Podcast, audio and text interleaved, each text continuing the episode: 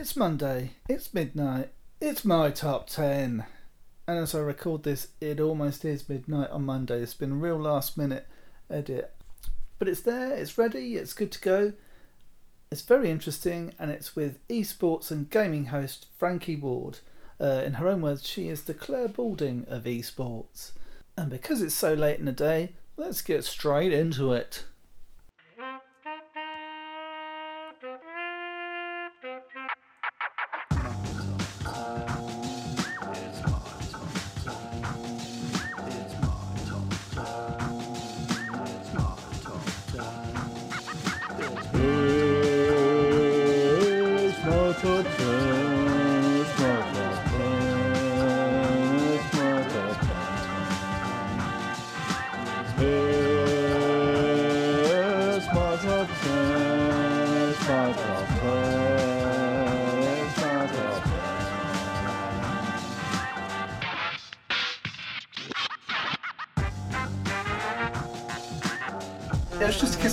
so I have no idea why there was such a big fuss.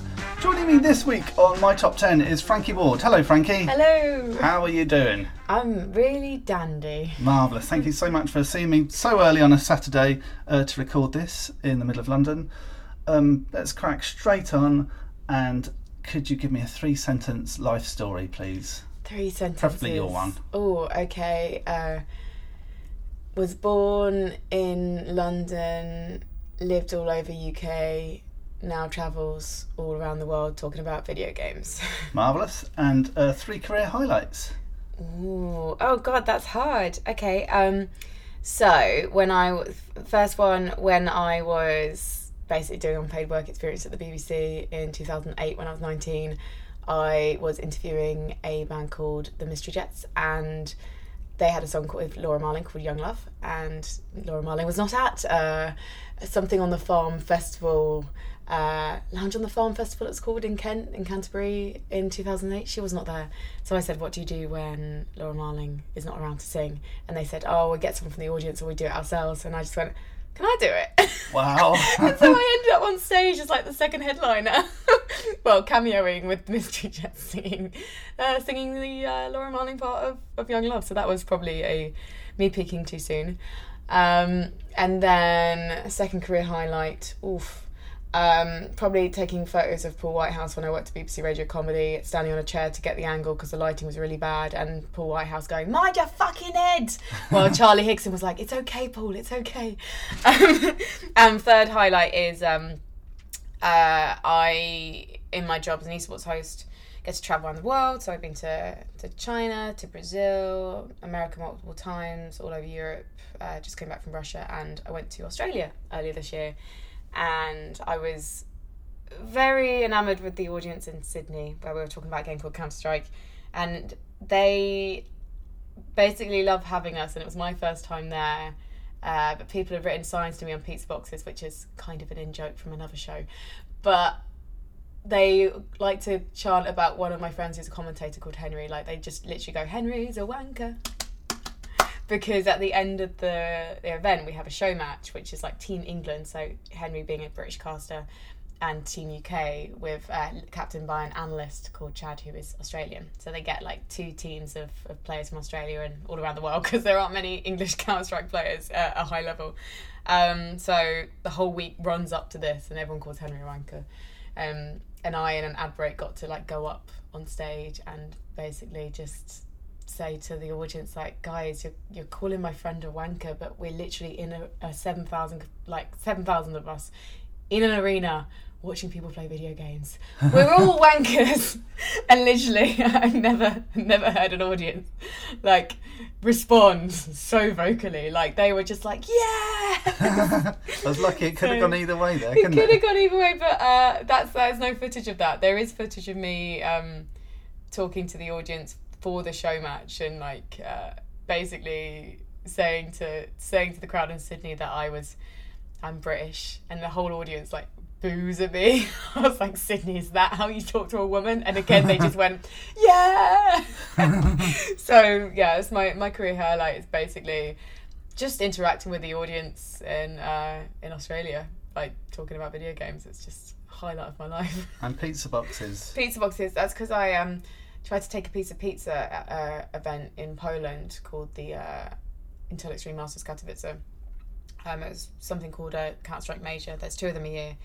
Uh, different people produce them each year, but it's huge. And then the final week, I had to do some arena audience interviews, and I was chatting to some Finnish guys. And one of the things I get to discover from meeting people from all around the world is is personalities. And, and Finnish people are very kind of inwards, very quiet. They don't tend to reveal their emotions too much. Very stoic. Uh, and so I wanted to kind of lighten up the mood a bit. And some guys I've been talking to before about their pizza, I leant over and I tried to take a slice. And uh, Poland had not pre-sliced the pizza.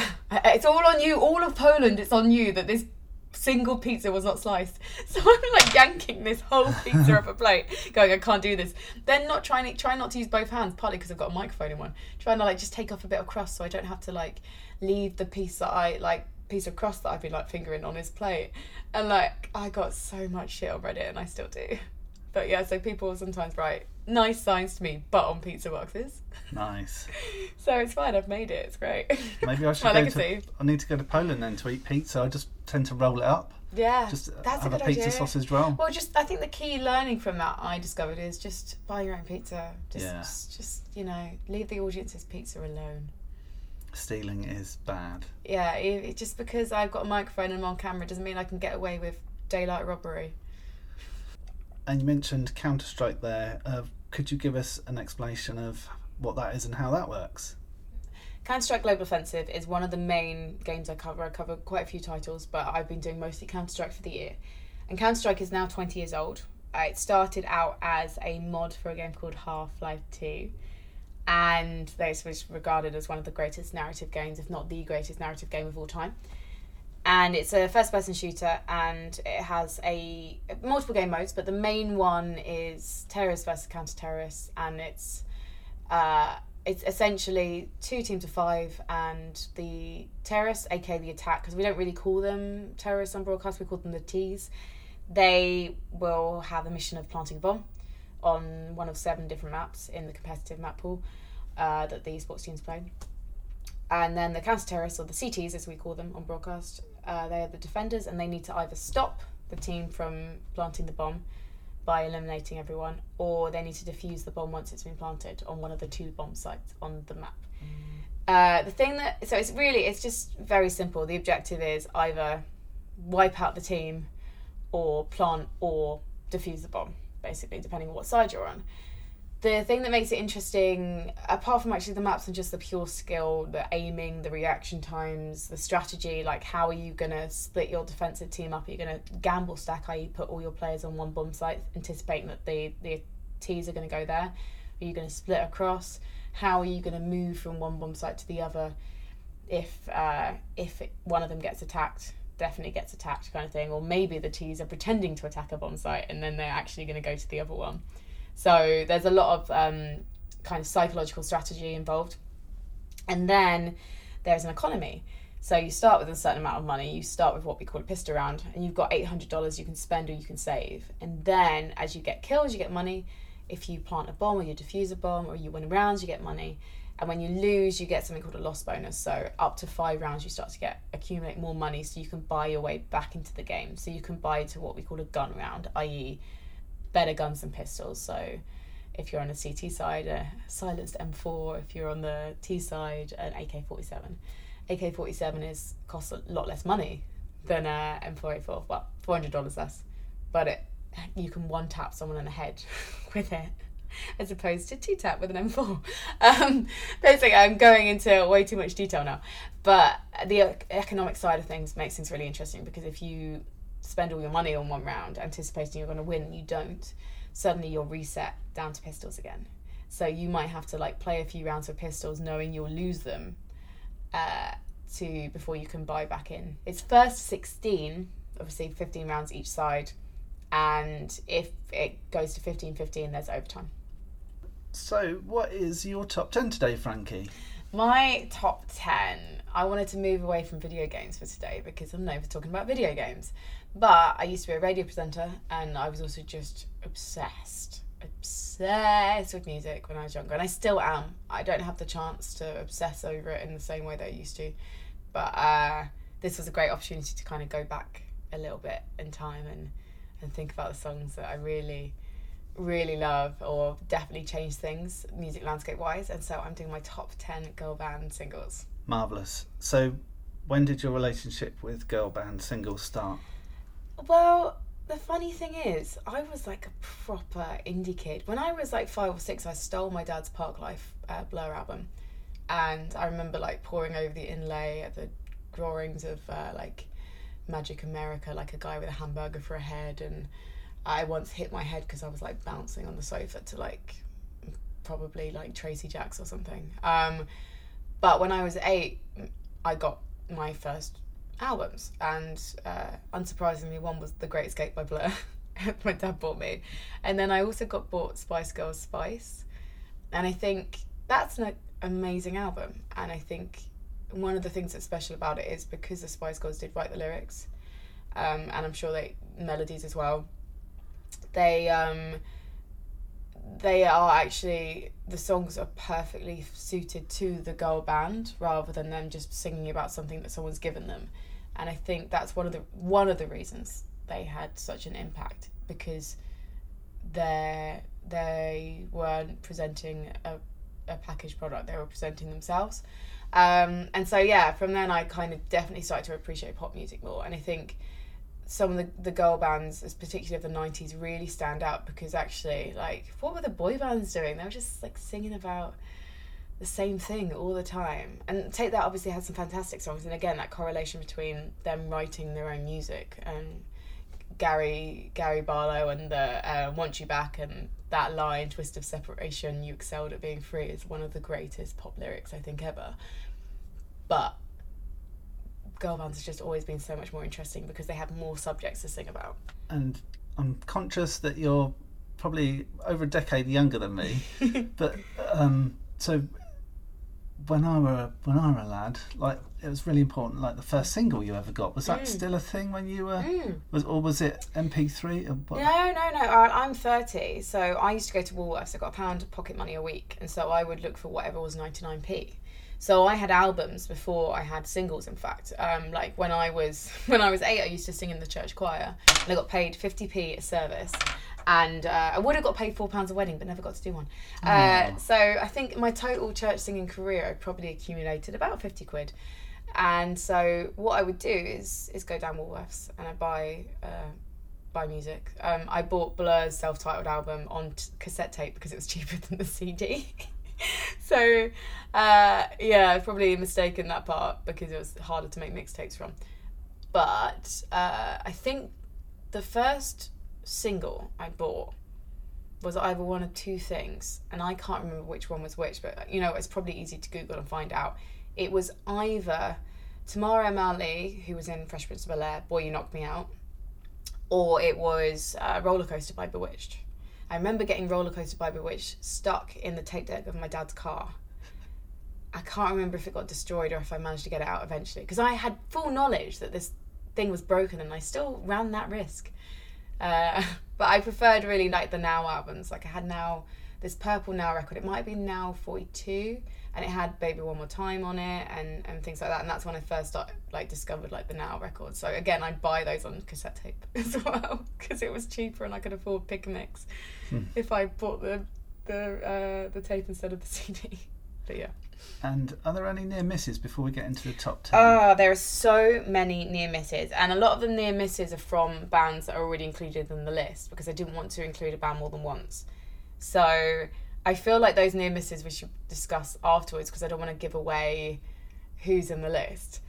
But in terms of bands that are not in the list, I mentioned B*Witched and Roller Coaster, but La Vie, I've popped in because uh, I was talking to my friend Alexis about doing this list, and then she was like messaging me. She was like, "This song and this song," and I was like, "I should probably actually consider B*Witched because." I mean that dance routine, also the whole bringing Irish music into into the the pop charts, uh, and it's just cheeky. It's full of personality. It sounds to me like a one hit wonder, but it wasn't because also I owned on tape "Blame It on the Weatherman." So actually, they had like three or four singles from their debut album. They they had a solid solid chart run.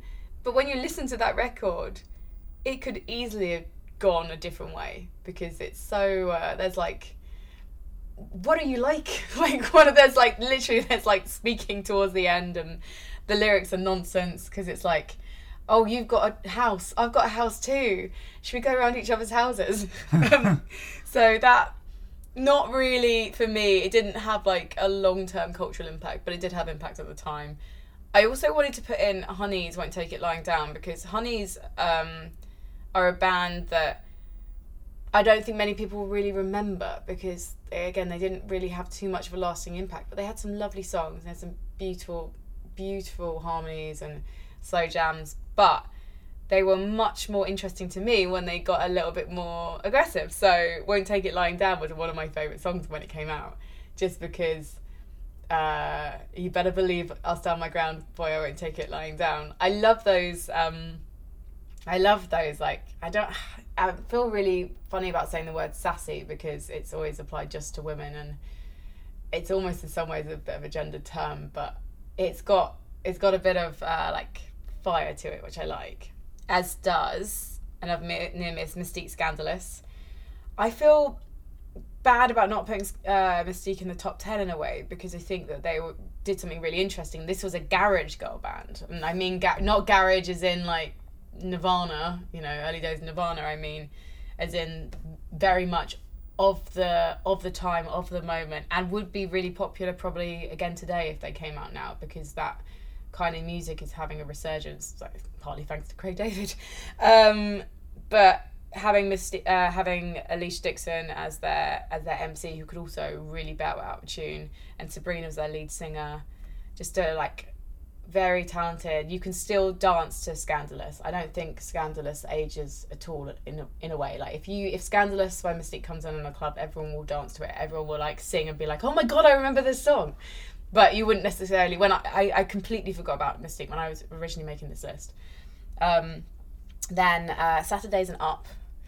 Uh, I think the Saturdays. The problem for me with the Saturdays was they're almost the opposite of the Spice Girls in that the Spice Girls wrote were writing their songs and were very much a part of a personality of that. Whereas I think the Saturdays kind of struggled to find their identity for quite a while, and then they had a hit with Higher, and like that kind of infectious joy came through their music, and and I think that towards the end of their lifespan they actually had much more of a signature, but. Uh, sometimes a bit struggled a bit and I don't think all of their voices are actually that strong so they work really well together as a unit. But some there's sometimes there's a song called Forever Is Over, and that's when you're hearing some of their voices exposed and going, okay, right. Some of these people maybe were not chosen for their singing ability, and for me, it was really important for my list that everyone in that top ten like had a you know is is solid uh, kind of thing. Um, for, for the most part solid and then um, so i wanted to put saturdays up because i think the chorus of up is really interesting um, and again showcases how well that band works together. Um, and I think that the uh, the rhythm of Up is really really interesting, and I think not many uh, bands were doing that at the time. Whereas with pop music these days, to get on a playlist, you have to have something about your record that sounds like the records are already out, which is why we get this dirge music that doesn't really sound that much different from what's already in the charts when it comes out because uh, the radio stations, particularly commercial radio stations, don't want to alienate their listeners. So, radio stations have a lot of power in how singles sound because if they don't want to put it on their playlist, they can go back to the record company and say, well, we can't play this as it actually is, but can you? So, if you make several changes or like we need it to sound a bit more like this kind of thing, they can, radio stations can still actually have the power to do that and to actually adjust music so that it so that they can play it because at the end of the day a lot of radio is commercial enterprise and it needs to keep, retain its listeners. So it's really important for them that the music doesn't you know drive people away and it's really important for the record labels to get their songs played because that will lead to streaming. So it's kind of one of those negative things in a way that like the way the industry works is it sort of changes changes things uh, from where they how they're originally meant to be heard. Um, and finally uh, my I've got so many near misses. I could literally do this for two hours. Um, my Final Near Miss is literally my favourite song on this entire list, which is, but it not many people will have heard it, and it breaks my heart. Uh, but this song is called Flatline by Mutya Keisha Siobhan, which is Mutya Keisha Siobhan are the original line of the Sugababes, and they couldn't get the they didn't have the rights to their old name back, even though really the Sugababes, uh, as they currently are, defunct or had become defunct by then. And this song is just it's forward thinking it's uh, it's beautifully written it's uh, like an actual interesting metaphor. I can see a flat line where there ought to be a wave. Um, it's it's just beautifully produced and sung. It sounds like something that Dev Hynes aka blood orange would produce. In fact i wouldn't be surprised if he did produce it. I should really check that. Um, the backing vocals as well actually by by a band. I think it might be the um, the guys who used to play the Pipettes. I think I can't remember. The whole thing about it is just it's just the coolest song, and I think when I first heard it, I probably listened to it for about I think I listened to it on, like at least ten times in a row when I first heard it. Um, so when I was doing this list, I rediscovered it, and I was like, oh my god, this is still the best song ever.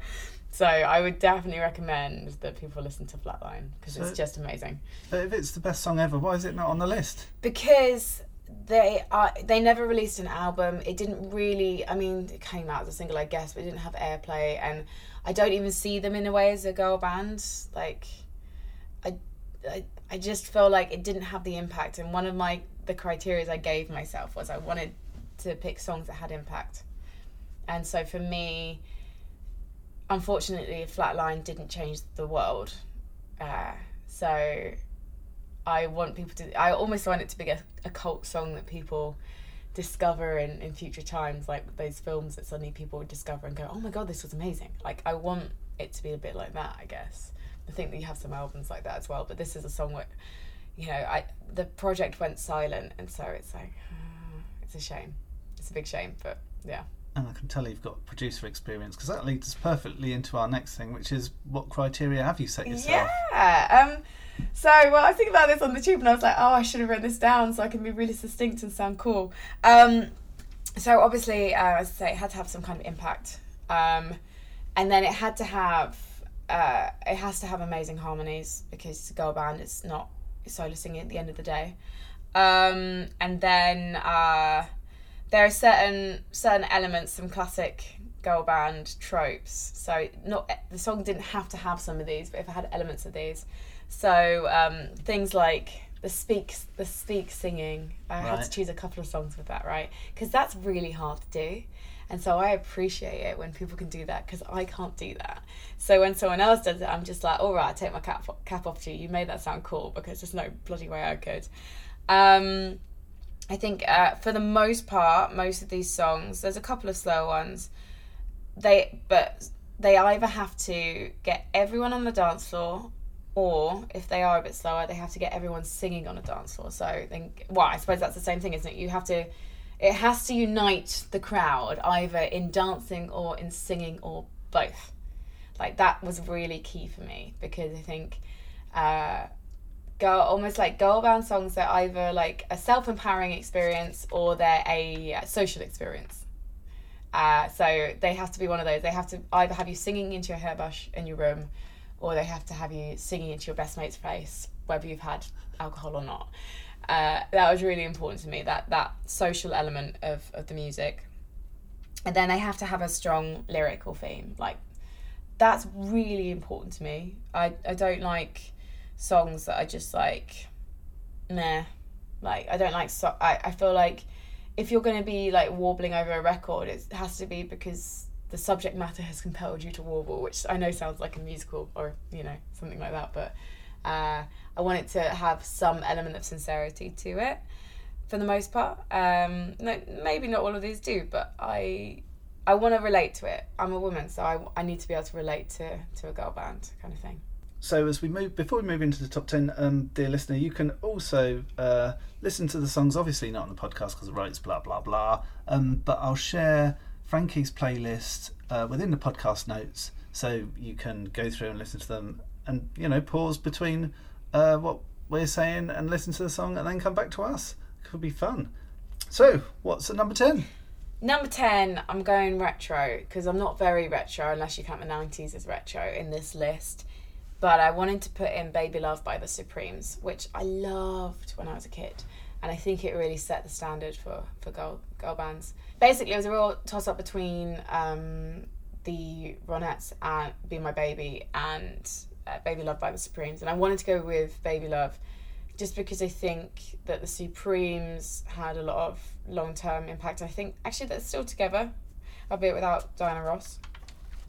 But I used to be obsessed with this song when I was little. I used to sing this song so much, and the the sort of uh, 60s Motown elements, the uh, call and response, like the don't you throw our love away, throw our love away. So that like little call and response, which is very much a product of its time, which we still sort of see in some songs today, but not so much. Um, yeah, it's this is one of those songs where I sort of put it on gut instinct as opposed to going right. Why is it one of the best songs? And for me, it just it just is. And the other thing about the Supremes, I think, is they were the coolest dressed girl band of all time just their attention to detail in their looks, in their moves, in their coordination. I think they really set a standard that we've seen emulated by girl bands today. But to be honest, a lot of girl band looks haven't dated that well. Uh, even some of the looks that we see today on some of the runs are probably not going to date that well. But the Supremes will always look classy. They're never. We're never going to look back at a picture of the Supremes and go, "Oh, well, they shouldn't have worn that uh, that Canadian tuxedo," i.e., double triple denim. They're literally just just timeless and this song is perfectly elegant in its yearning, which you can't say about everything. No. And this was sampled um, in a song called Uptown Festival by Shalamar.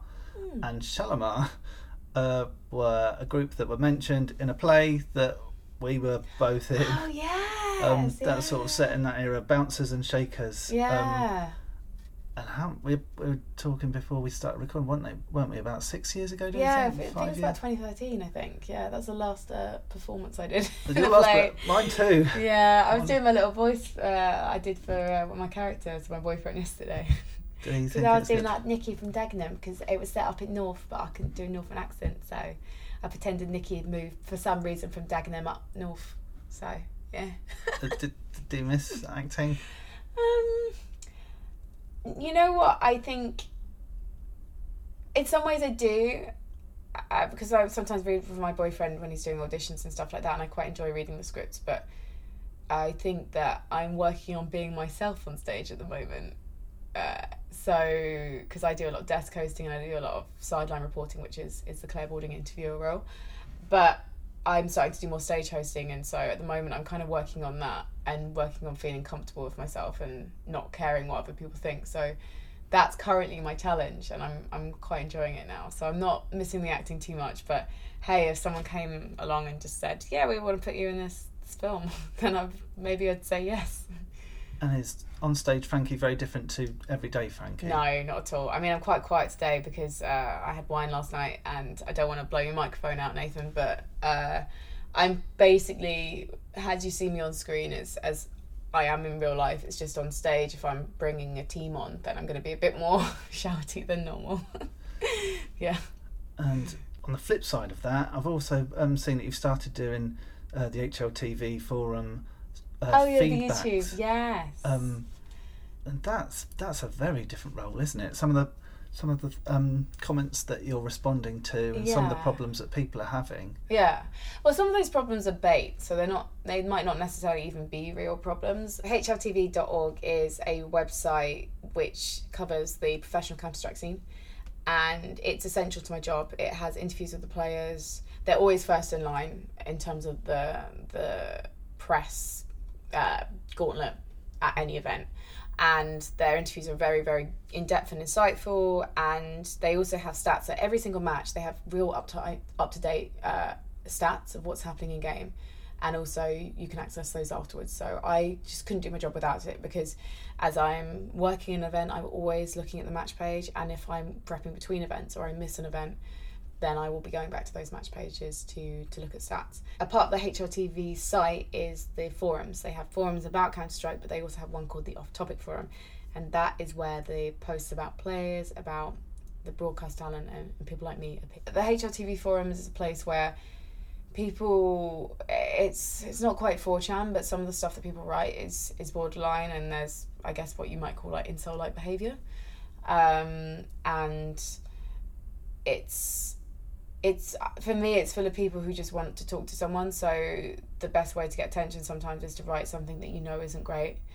And so i want to try and actually give that community someone to talk to. So i go through the forums and i look for things that sound like problems. And some of them like are fun, like aren't even like problematic in the sense but like i gave advice on tooth whitening in the first episode. And then in the second episode someone was saying that they heard that the uk wasn't very christian anymore so i went through the dissolution of the monasteries but actually like i did that because it just it seemed like it would be a fun way to explain things but actually i probably didn't explain it that well and then also i live at the moment I'm about to move. I live just off Old Kent Road, and we have so many churches on that road. So it's more like there are still very religious areas of the UK. It's just a lot more crowdsourced religion, I guess. It's like a lot smaller, smaller, lots and lots of communities, just smaller ones. So, uh, but then I don't know if I tried to explain that to HLTV, it might just I didn't really want to tell people in HLTV where I lived. So, yeah. yeah.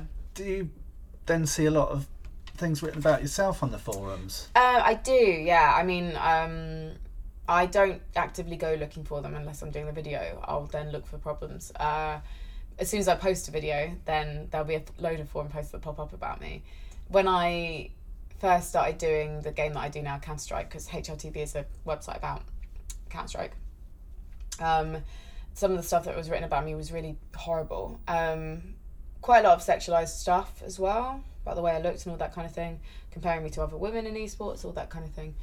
Um, uh, on Reddit, it was a lot of stuff less sexual and much more about whether I could do my job or not, and people writing stuff that wasn't even true as well about how I was doing my job. Like, oh, she only asked these kind of questions, and it was like, no, I really don't. Um, so I had to kind of avoid both of those spaces, but it's a lot easier to avoid Reddit than HLTV because I need HLTV to do my job because I need it for research, for interviews, and statistics and things like that. So, an analyst I work with, uh, uh, Sponge, he has actually got someone to make a plugin so you can actually block the forum from appearing on the page because it gets pulled in like a sidebar of shame, and that's amazing because it means that I don't have to see it now. But I do, I will go into it when I'm when I'm making a new video. But apart from that, I avoid it because it's not healthy. Like, uh, Little Mix, uh, their member Jesy Nelson, she did a uh, documentary for iPlayer, which will it'll be on there for nearly a year, I think, called Odd One Out, and she talks about how the social media stuff that happened to her when she was doing the X Factor, and and after that as well, how it it gave her depression. Like the the bullying that she experienced online was just something else and something I can't imagine the level of. I I didn't have it nearly as like an ounce as bad as her. But I do understand what it's like to to have people writing stuff about you and or writing stuff to you that's like really toxic and just unfair. Uh, but at the same time, like I'm surrounded by really great people. I love my job, so it's one of those things. But I also don't agree with the notion that you should just kind of sit back and just you deserve it because you're in the public eye. Well, no, no one deserves that kind of treatment. And I mean, I'm not even that much in the public eye. I've been recognised in London twice outside of events, and both times were on the tube, and they tweeted me afterwards to be like, "Was that you?" And I would be like, "Yeah." Why did you say hello? Oh, you look busy. I was sat on a tube, mate. I was fine. so, uh, yeah, it's def- there is definitely a, a side to uh, to doing stuff on stage and. And have things. you got a thick skin, or have you developed a thick skin? Um, I, to be honest, when when people have written stuff about me, I definitely had, I had used to have it harder. I think the community have come around to me now, uh, so it's not as bad anymore. People have my back, and people in the community are so supportive and so lovely uh, that if someone says something negative, it doesn't really matter because I know that there are five people who'd say something positive in their place. So that's easier. It still can I think for me what I seek approval of is is the people I work with as opposed to the, to the people that I know don't like me anyway. So for me like it's more it's easy to feel insecure in your role because you're freelancing and there's other talented people in the industry who might do your role and things like that. So that's actually the hardest thing. It's not what people are saying on the internet. It's like hoping that you have the respect of your peers and and that they were like working with you. Like I get terrified of like turning things down or you know speaking my mind a bit because I'm just like, what if I offend someone? So uh, that's like the hardest thing. But at the same time, I work with fantastic people, so that's more my own. That's more my own insecurity as opposed to a reflection of what they think about me. So it that's that that's the thing you have to like work on. I think in, in the Jobline line. Next on the list.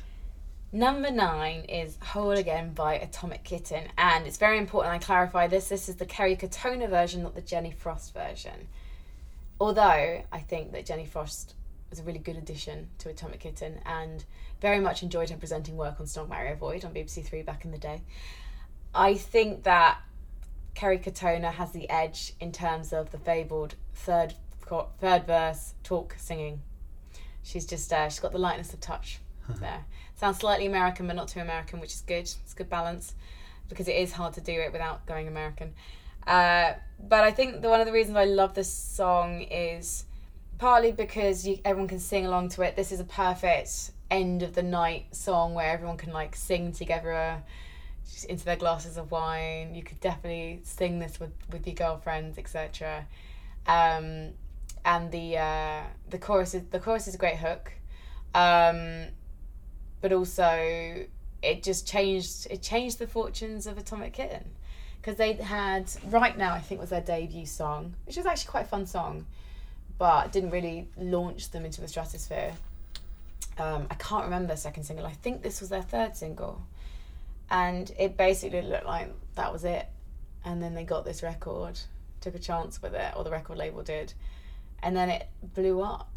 Like and you can totally understand why because it is the, the soundtrack to sort of optimistic heartbreak i guess uh, although you know there's yeah i say optimistic heartbreak because there's a chance that this fabled relationship with the song is gonna keep going kind of thing.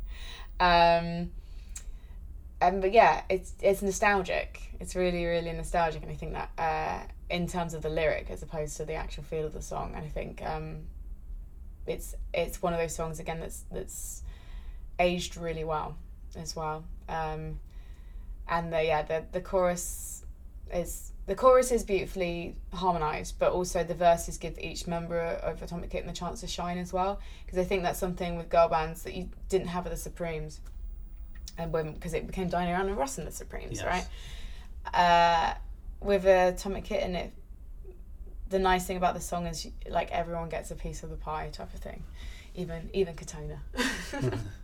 so I like it. I like it for that reason. I like a bit of fairness in a band.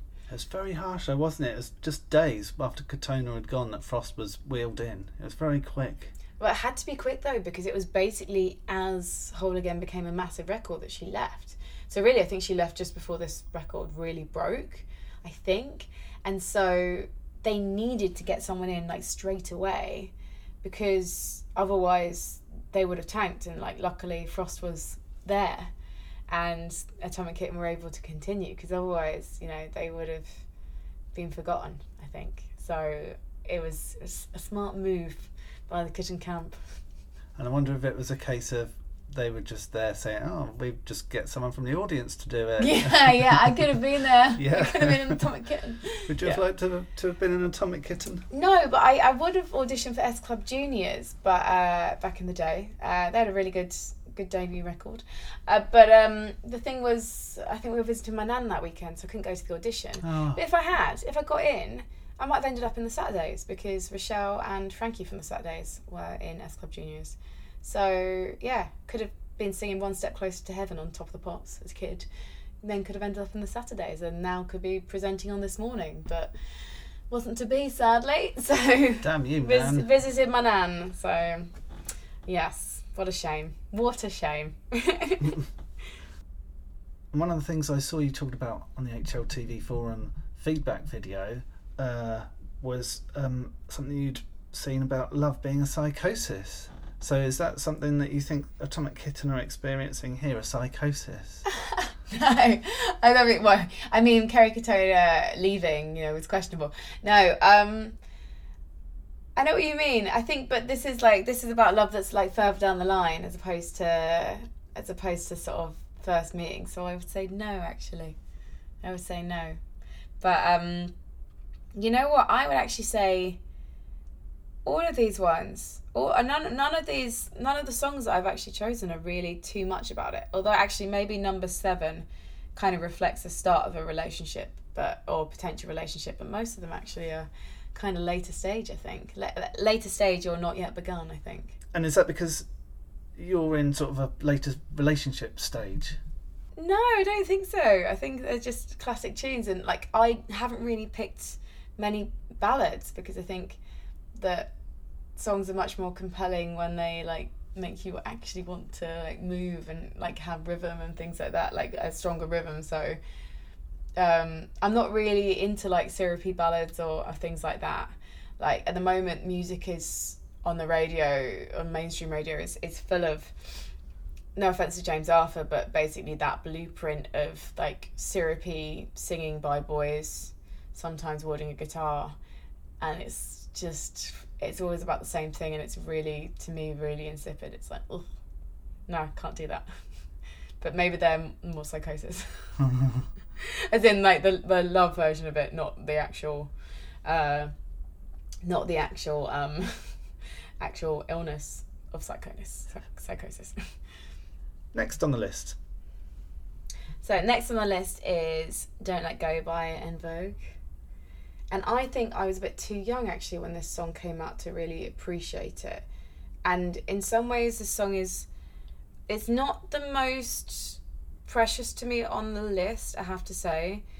But I know that it means a lot to other people, and I do think it's an important song. Uh, it's a real powerhouse song. It's the most soulful song on the the record, the most emotional record, and big, big singing, almost to the point when I, f- I find it slightly, slightly messy, maybe. But then that's part of the joy of it. It's not like horribly compressed like some of the records we hear today. There's like a, there's almost a looseness to it.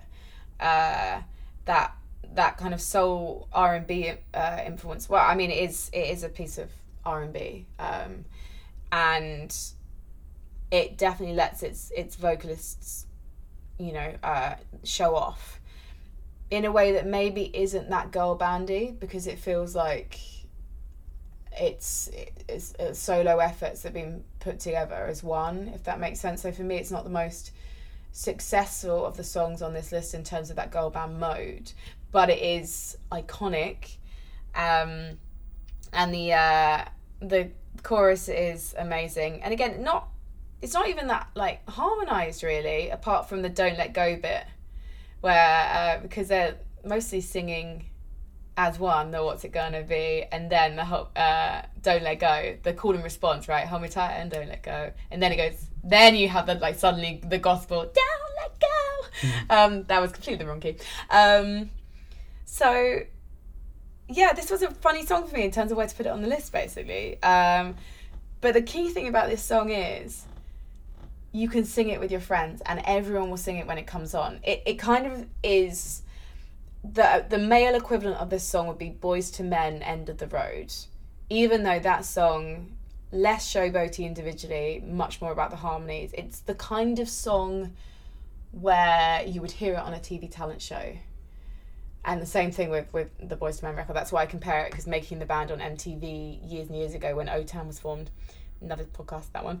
Um, that everyone used to sing "End of the Road" in the audition room, and I feel like "Don't Let Go" En Vogue would be exactly the same if it was the uh, the female equivalent of that show if they were putting together a girl band instead of a boy band.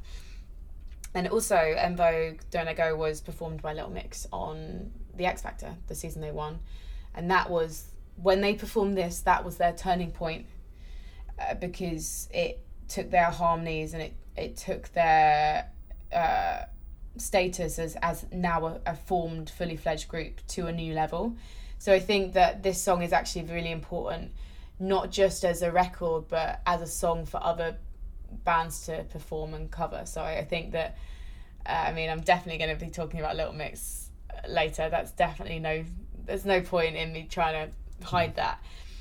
So yeah, so for me, this song is really important in terms of other bands as well because it's it's a benchmark in terms of vocal performance. And you mentioned Little Mix and their sort of rise there. You sort of have a vague understanding of how they might have felt, uh, don't you, on that subject? Because when you hosted the PC Gamer show, Oh yeah, the PC gaming show. Yeah. and you went on stage, could you sort of talk us through, like your profile before and after that? Yeah. Uh, so I. The, basically, the PC Gaming Show is part of the press conference lineup at E3, which is the world's. It's not the world's largest consumer gaming event. That's Gamescom in, in Germany in Cologne, but it is essentially where all the press and all the uh, gaming companies come together to announce their new releases, new hardware. So if there's a PlayStation Five, it's going to be announced at next year's E3 probably. And one of the more I suppose renegade shows because we're not Microsoft is the uh, is the PC gaming show where lots of indie titles, mostly indie titles, some bigger titles are announced or new elements of gameplay trailers are revealed. We do interviews and things like that. So I've done that for the past two years. And the first year I did it was only a couple of months really after I left Rage, two three months. I've been full time full time hosting. I went full time in May, and this was the start of June. That I so basically I've been full time as a host for about five six weeks when I did this show, and uh, no one knew who I was before I did the show. I'd done like a couple of like a few hosting things, so I think some people in esports knew who I was, or people knew who I was as a producer. But this show had reached two million, and it was being streamed on multiple platforms. It was being co-streamed, i.e., the feed was being taken by streamers and broadcast on their own channels for their audiences. And uh, yeah, I had less than a thousand followers or so before I did the show, and then put my phone in airplane mode. And then before I went onto the stage, because I was up on the balcony presenting uh, as co-host, when I went on stage with the Sean, the the lead host, to of say goodbye, I put my phone in airplane mode, and my phone went crazy. And then I looked, and I was like, I'd gone up twelve thousand followers on Instagram, and lots of obviously lots of tweets and things, and just my yeah, it was just crazy. And I spent like three days trying to reply to everyone, and then I realized that, that it probably wasn't necessary. But I went back again this year, and that was lovely because I had slight, uh, slightly more to do. I had more interviews. I did some stuff on the main stage as well as up in the balcony, which is my little now my little spiritual home on that show. Um, but yeah, it was just really crazy. It's a quite surreal moment. Yeah, because I think I thought I could maybe. I thought I would be a good presenter, but I didn't know what I wanted to present about. And then when I discovered actually, like I've always been a gamer and I could do it about games, that suddenly made sense. So I think it happened quite quickly when I decided to start doing it. But I had tried when I was at the BBC. Like I was trying to the then Commissioner Damian Kavanagh of BBC Three. I was trying to like pitch gaming stuff because I'd done this project in 2015 on League of Legends at Wembley, and that was my first interaction with esports. And I was like trying to like pitch things and like put myself forward in that role, and no one was interested. Like no one saw me as someone who could do it because I was I was quite good at making websites, so you know keep her there because she's Yeah. she's good at that, and I didn't know how to do it. And then I'd, I'd make interactive videos. I did something with the BBC Academy. I hosted a podcast for them, like an episode. Um, I uh, yeah did this like comedians interview series. I did twenty episodes of that. I, I tried to do lots of different things, but then when I found gaming and esports, it just it just worked, and so I managed to I managed to make it happen, and it just never would have happened if I hadn't left the BBC as well. Like I thought this was the best place to be, uh, and you know I was happy producing it, but I think sometimes when you're in the BBC, and I've heard other people say it as well, you you sometimes ha- you have to leave to come back as someone else, and I really think that's true. So maybe one day I'll get to do something for the BBC. I did some videos for CBBC the other day, just like as a favour to a friend who works there, and ended up on the front page of the BBC website, which was very surreal. but it was kind of cool because I was like, okay, But it Right. wasn't just as a favour to someone who works there, it was a favour to all the kids that you were instructing to get out and get some fresh air as well. Yes, Yeah, exactly. Yeah, that's really important to me. I want Britain to have a load of professional esports players, but they need to be healthy to be able to do that. You've got to have that balance. And so, yeah, I'm an unofficial coach to the uh, the kids of the UK. let's, Uh, let's let's make some champions. Well, let's hope they appreciate it. and also, you've sort of giving back with your PUBG charity event last year. Yeah, so I did uh, something called the chicken carry. So PUBG, Player Unknown's Battlegrounds. It's if you know Fortnite, basically that idea was nicked. Essentially, don't sue me, Epic Games. Uh, but it was inspired by Player Unknown's Battlegrounds, which is the battle royale format of 100 players on an island fighting to the death. You can play it as solo, as duos, or you can play as a squad. So the esports scene is, is arranged around squads. And it's the most fun way to play because you can, on some of the bigger maps, you can be playing for like 35 minutes without seeing anyone, depending on how you, you move across the map. Uh, and so I am notoriously bad at this game, so even though I talk about it for a living. So I arranged to do a stream, a broadcast on my Twitch channel uh, and I, every hour I changed squads. So I had like high level players, like pros and uh, and streamers, come and join me, uh, and we raised like three thousand pounds for Mind, the mental health charity. So I really want to do it again, but with Counter Strike in the future. I'm just really shy about asking the, the Counter Strike pros to join me. So I'm gonna try and buy my time and maybe in December set something up because, I mean the when I joined the PUBG scene, it was more grassroots, whereas some of these Counter Strike players I had the honour of interviewing, though I get on very well with them, they are, I mean, they're they're superstars and they are, they've achieved so much, and all of them are pretty much pretty much all of them are younger than me. they've achieved so much more than I have in my entire life in a few years, um, and so yeah, I wa- really want to do it again in the future if I can. I could say exactly the same about you, though. Next on the list before I cry. yes. Oh, um, it's Overload by the Sugababes. So this song is, I mean, well, reflecting on Mutya Keisha Siobhan, uh, because it is by them, essentially, but as their original moniker. Um, this was recorded when they were like 13, 14 years old.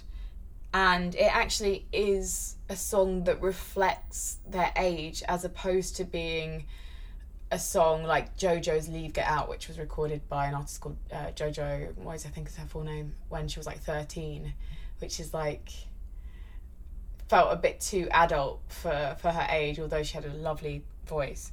Whereas with Overload by the Sugababes, it's about like having having a crush out on crush on someone and like wanting to like uh, you know, not knowing if they like you back and like in your mind just like just going for like literally going out for dinner with them or like going to a cafe with them or something like that.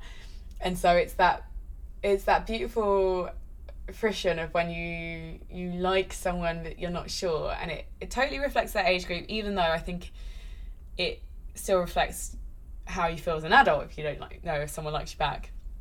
Um but the uh the production is really something on it. It's got a lo-fi feel to it.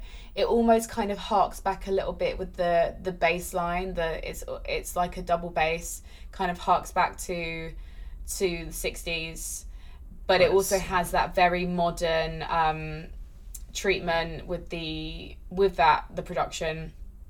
Um, the the guitar solo on it actually is is cool without it lifts it into present day without completely overtaking and overshadowing things. Uh, each of the girls has the opportunity to sing. The um, again the there's like the kind of is it like a kind of backbeat drum in the the third verse. Um, yeah, there's just there's just so much about it that uh, I think is utterly unique as a girl band song.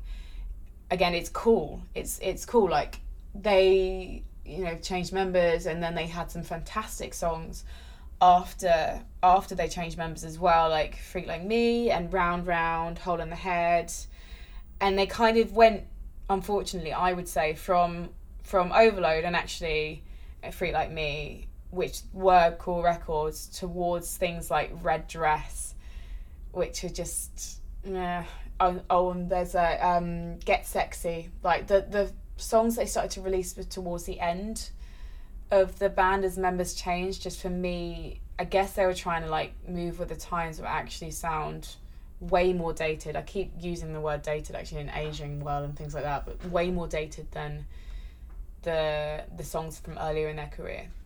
Like no one's gonna. Why would anyone? No one's gonna play Get Sexy at a disco, but they are gonna play Freak Like Me. They are gonna play potentially Overload as well.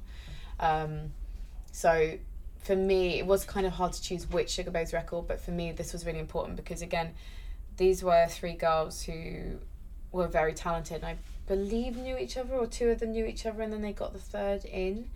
Um, so it's again a product that reflects them. And for me at the time, I think I'm probably a couple of years younger than them, but uh, at the time hearing it, because I was that girl that owned a Blur and Spice Girls records, this was like perfect for me because it had the quality songwriting, but it also had that performance that I was growing to love.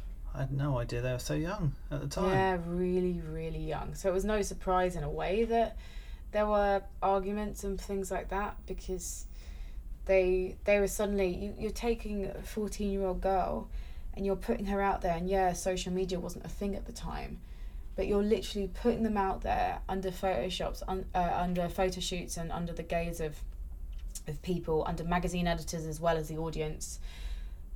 And the pressure there must be just extraordinary because you're on top of the pops and you're suddenly becoming really conscious about the way you look and other people are telling you what you have to wear and how you have to do things so naturally probably at that age because you you're still finding your identity and your identity is being attacked or being imposed upon by adults I think it's quite easy for, for fractions to form, and I don't think those fractions probably ever went away. Hence, why we end up with, with multiple lineups of the same band. Whereas I think if they're a bit older, then maybe maybe things would have stuck around. But I think Siobhan, who's the member who left, ended up becoming a model booker before joining Mutya Keisha Siobhan.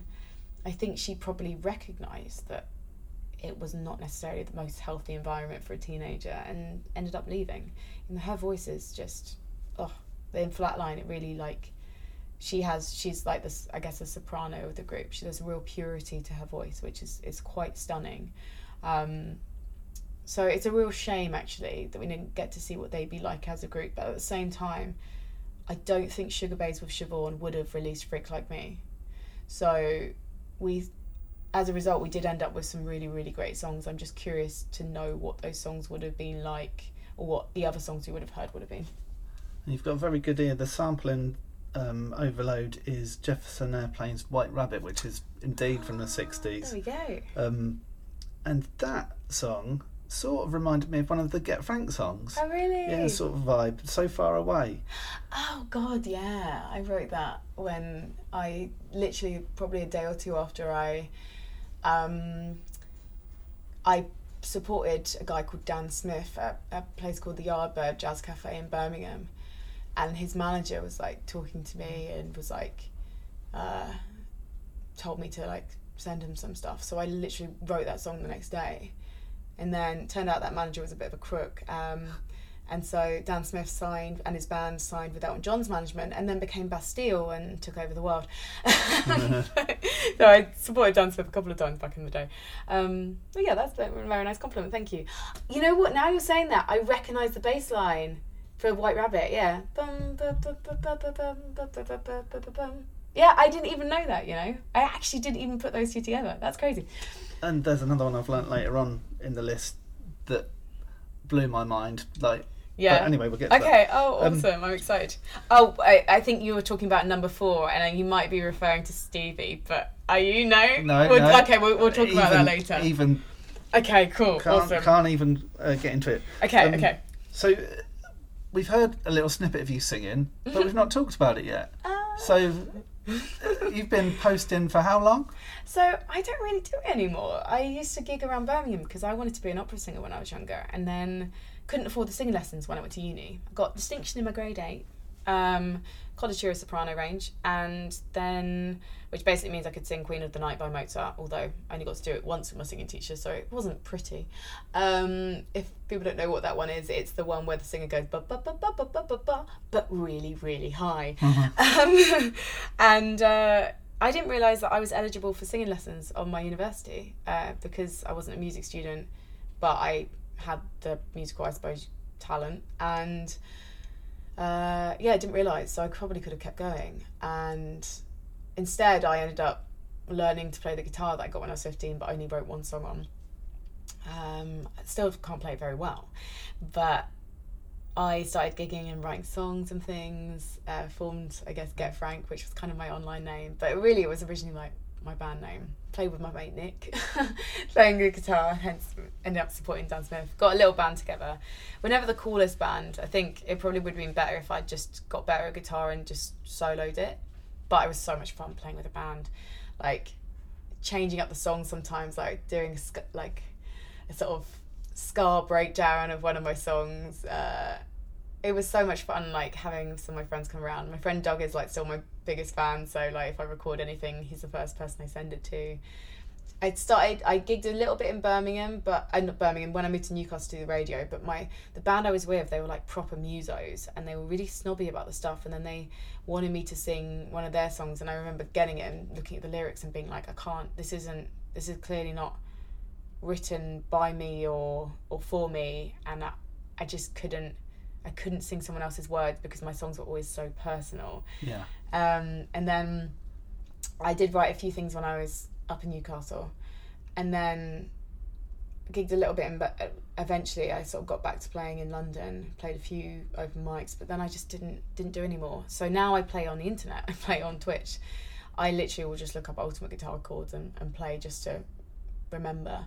Uh, when I'm playing Counter Strike on online, often there's a five minute queue for a game, and so I'll just grab my guitar and play something.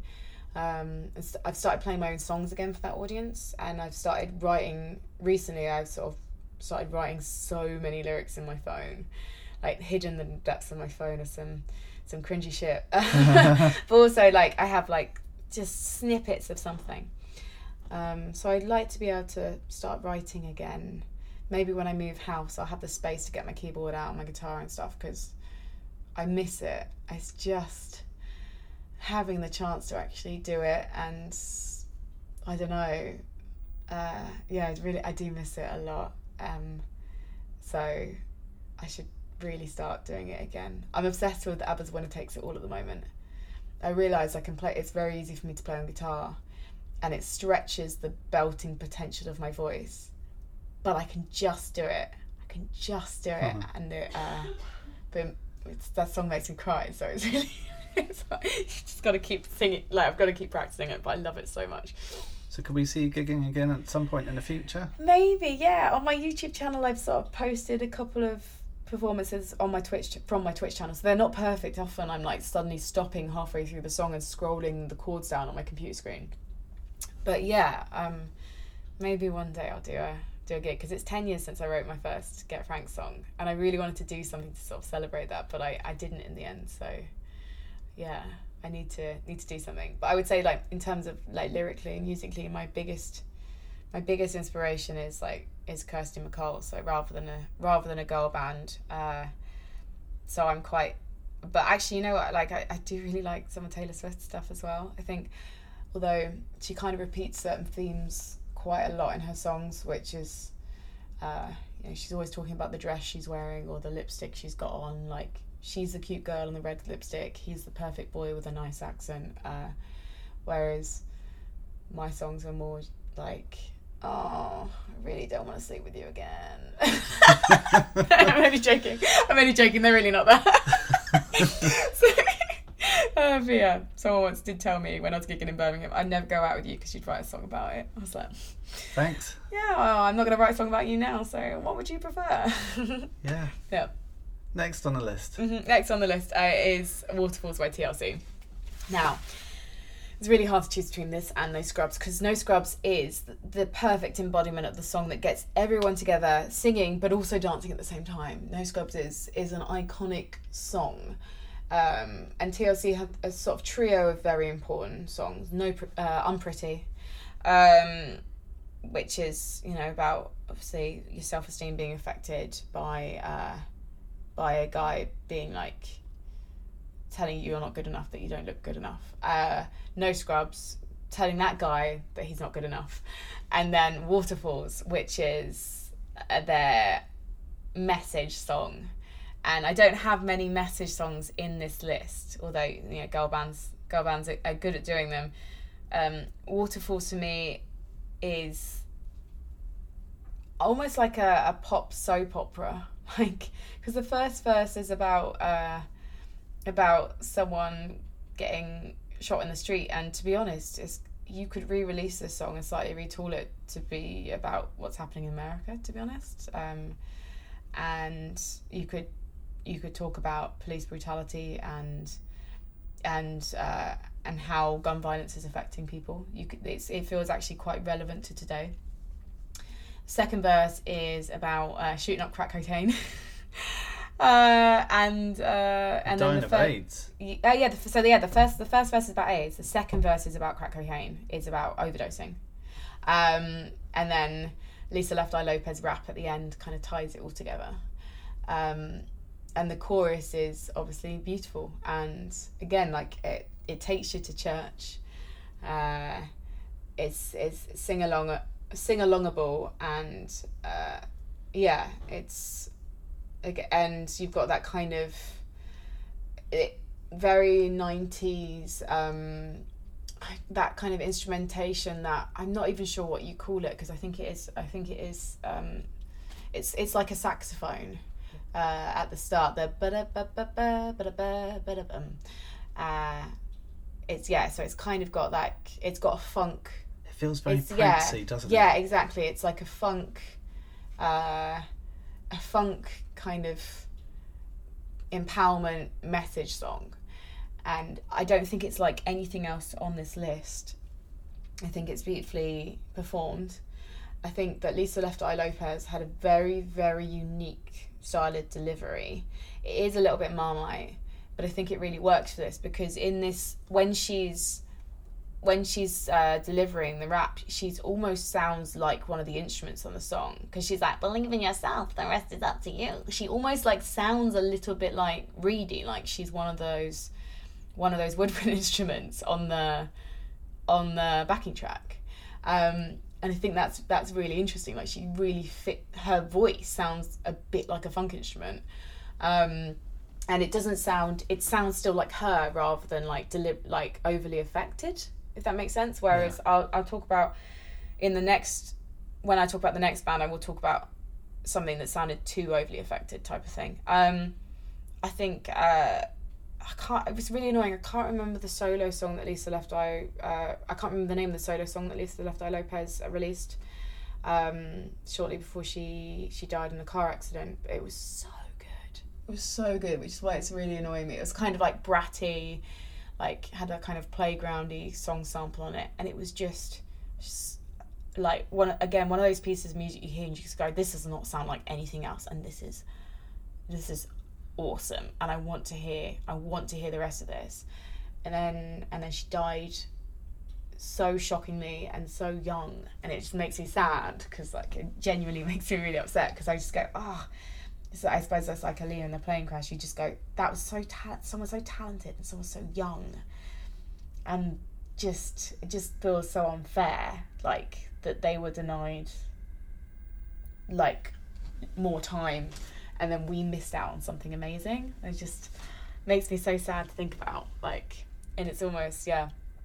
So yeah TL- tlc just i think i think they probably had more hits in america than they did over here but i think just again a really unique act. There's never been i don't think there's been another band that sounds like tlc uh, so and the those those songs i mentioned so unpretty no scrubs waterfalls will you know they're gonna they're gonna stand the test of time uh, which is an important criteria of the list i think Yes, but this is the words are the choruses. They're just it's beautiful, but it's Yeah. heartbreaking, isn't it? It's yeah Just know your limits. No, Mm. just you know, stick to the bits that you will survive in. yeah exactly Which- and it's also women singing it to men as well so it's almost like i don't know it's uh it's quite reflective of like war in a way like that god I, people listening to this are going to be like what what the hell was she talking about but uh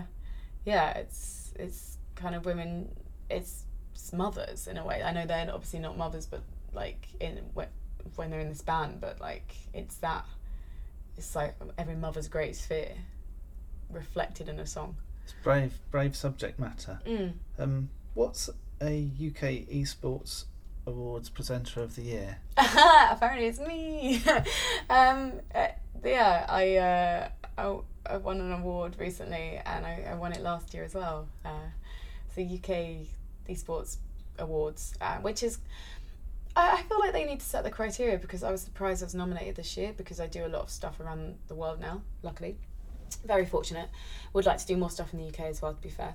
Uh, but um, I I won it a few months after I went uh, full time as a host. I'd, I'd been sort of doing bits and pieces for the previous year, so that that meant a lot. I was literally desk hosting something in Twickenham at the time, uh, this Counter Strike tournament, and then found out I'd won, which was crazy. And I sent in a video just in case, but I didn't didn't think I'd win. And then this year I got nominated again, so I actually went along, and yeah, got to pick up an award in person. But it's very weird when that happens because I hadn't. I was like thought about what I would say if I won, but I hadn't written it down because I didn't want to be presumptuous and I didn't want to like get a piece of paper out on stage and just be like, "Well, hey guys, I totally expected this," because I wasn't sure. Um, and I, I did do some events in the UK last year, but I was still a bit like, should this go to someone who has done even more, like has done more for the UK? I say even more, like I've done loads for it. Um, who's done more for the industry than I have in the UK? So I'm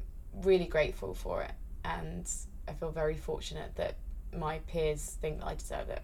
But I also want to maybe judge next year rather than be up for an award again because I think that um, there are other people doing more than I am for the UK scene, so I'd like to see them recognised.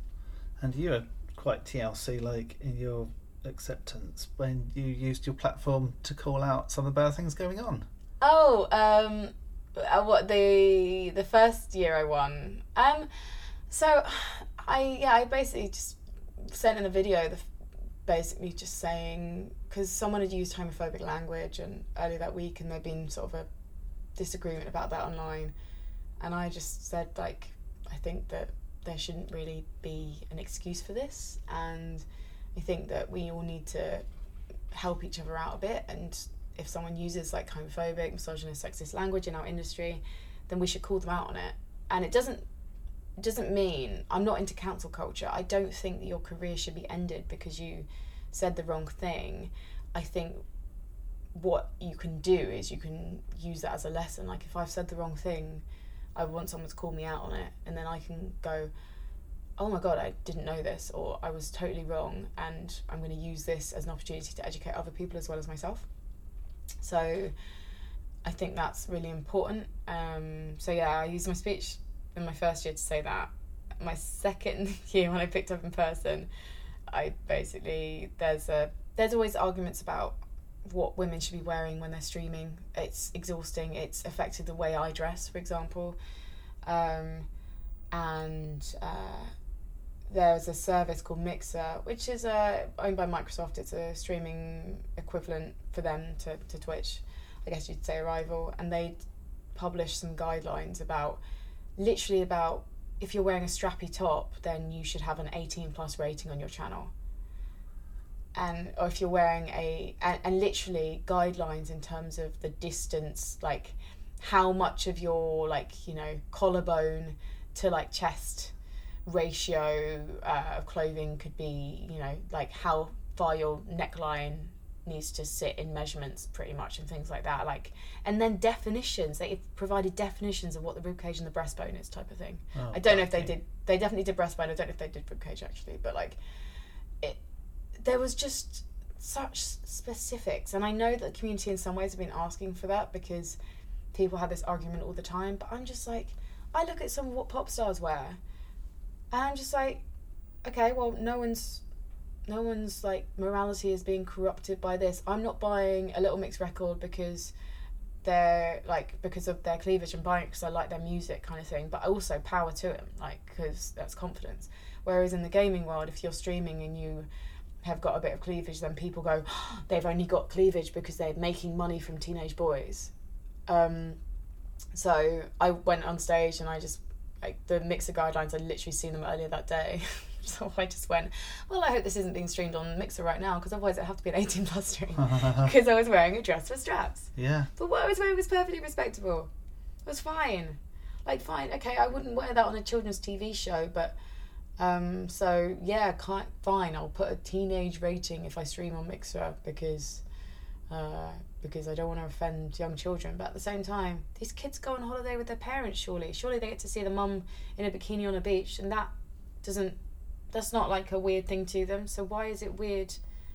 I don't know. It's like it's, it's I guess it's kind of complicated, but I just I just think that it sends the wrong message to teenage girls if we tell them that a strappy top is uh, is an eighteen plus thing.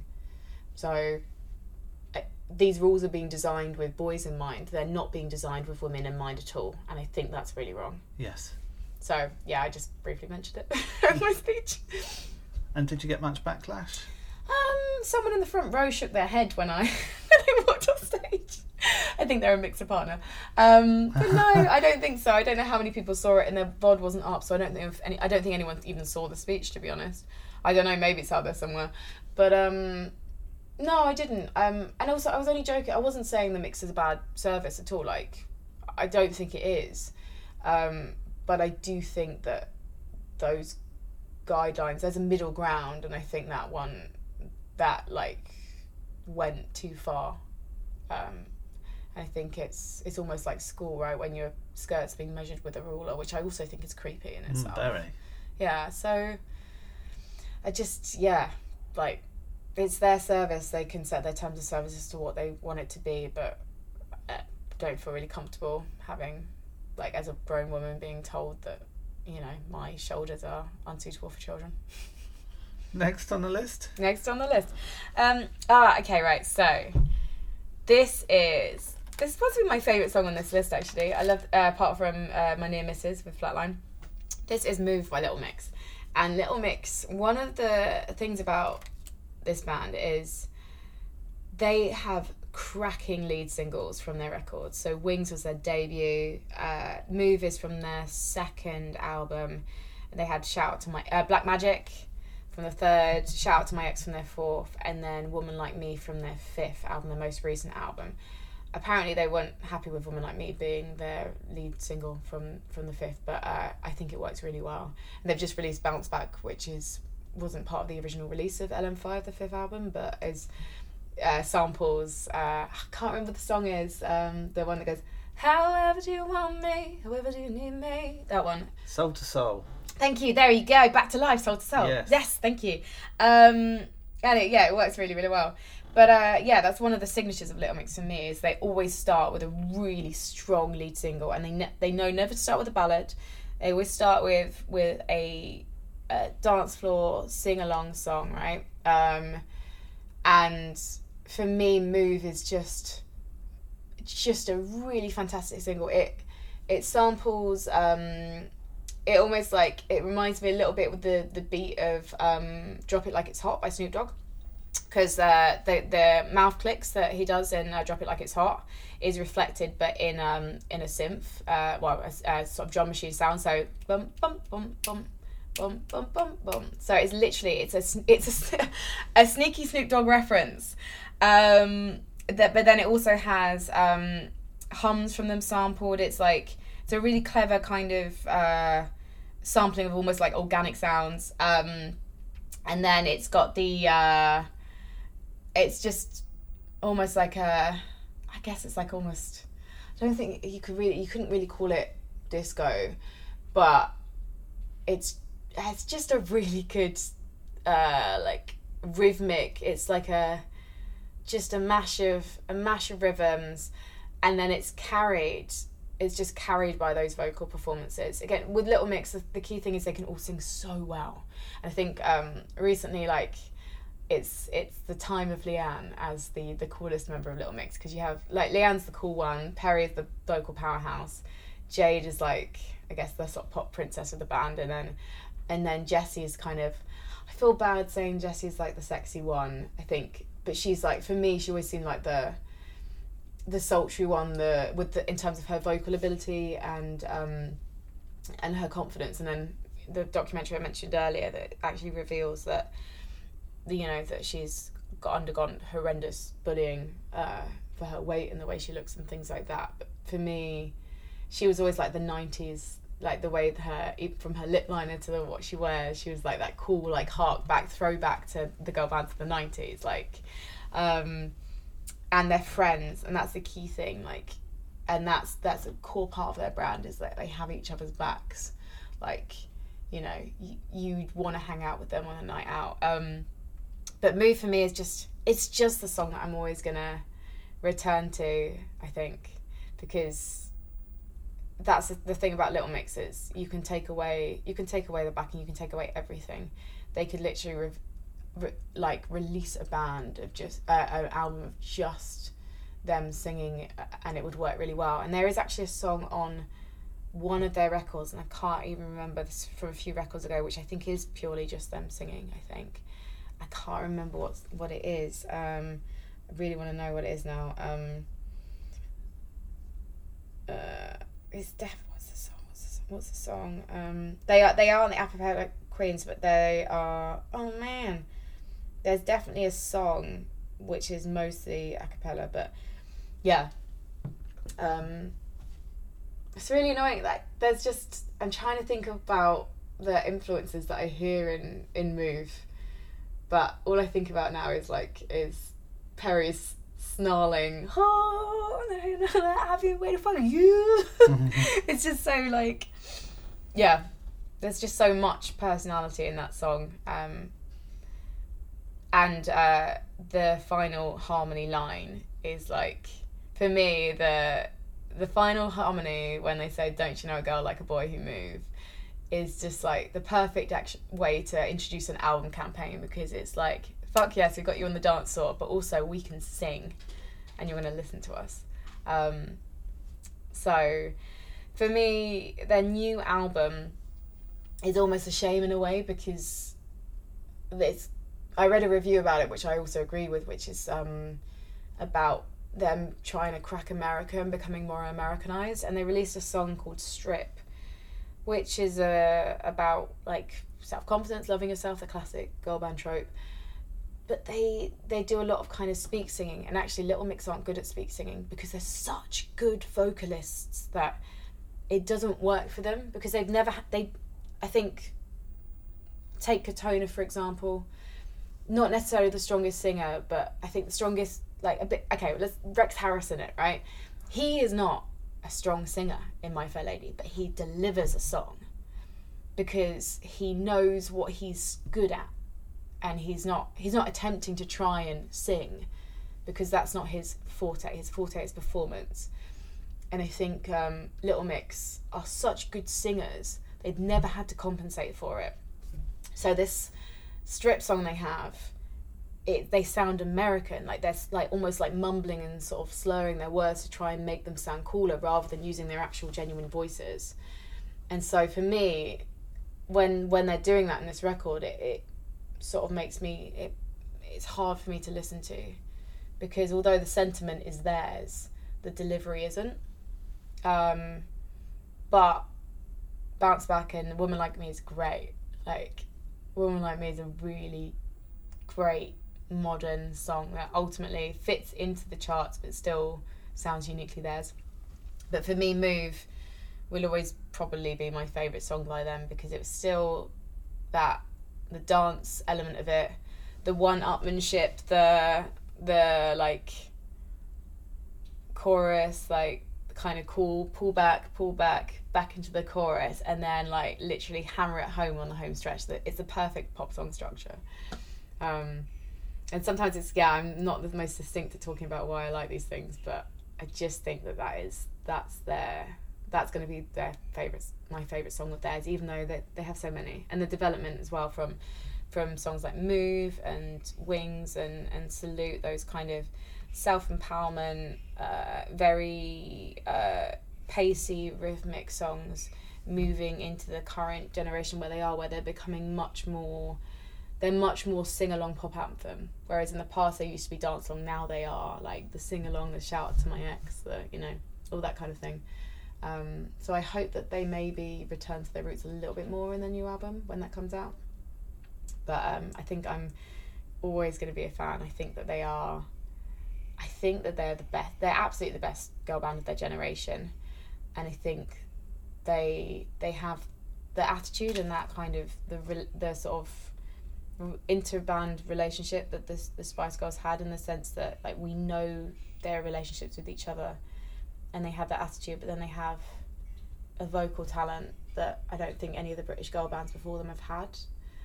Um, so I'd like to see them writing more stuff. I want to see them writing with Nicola Roberts from Girls Aloud because she's an incredible songwriter, and I'd like to see them doing more songs that reflect who they are as individuals. So, shout out to my ex as kind of the start of that, I think, because it's obviously a nod to Perrie and Zayn from One Direction breaking up.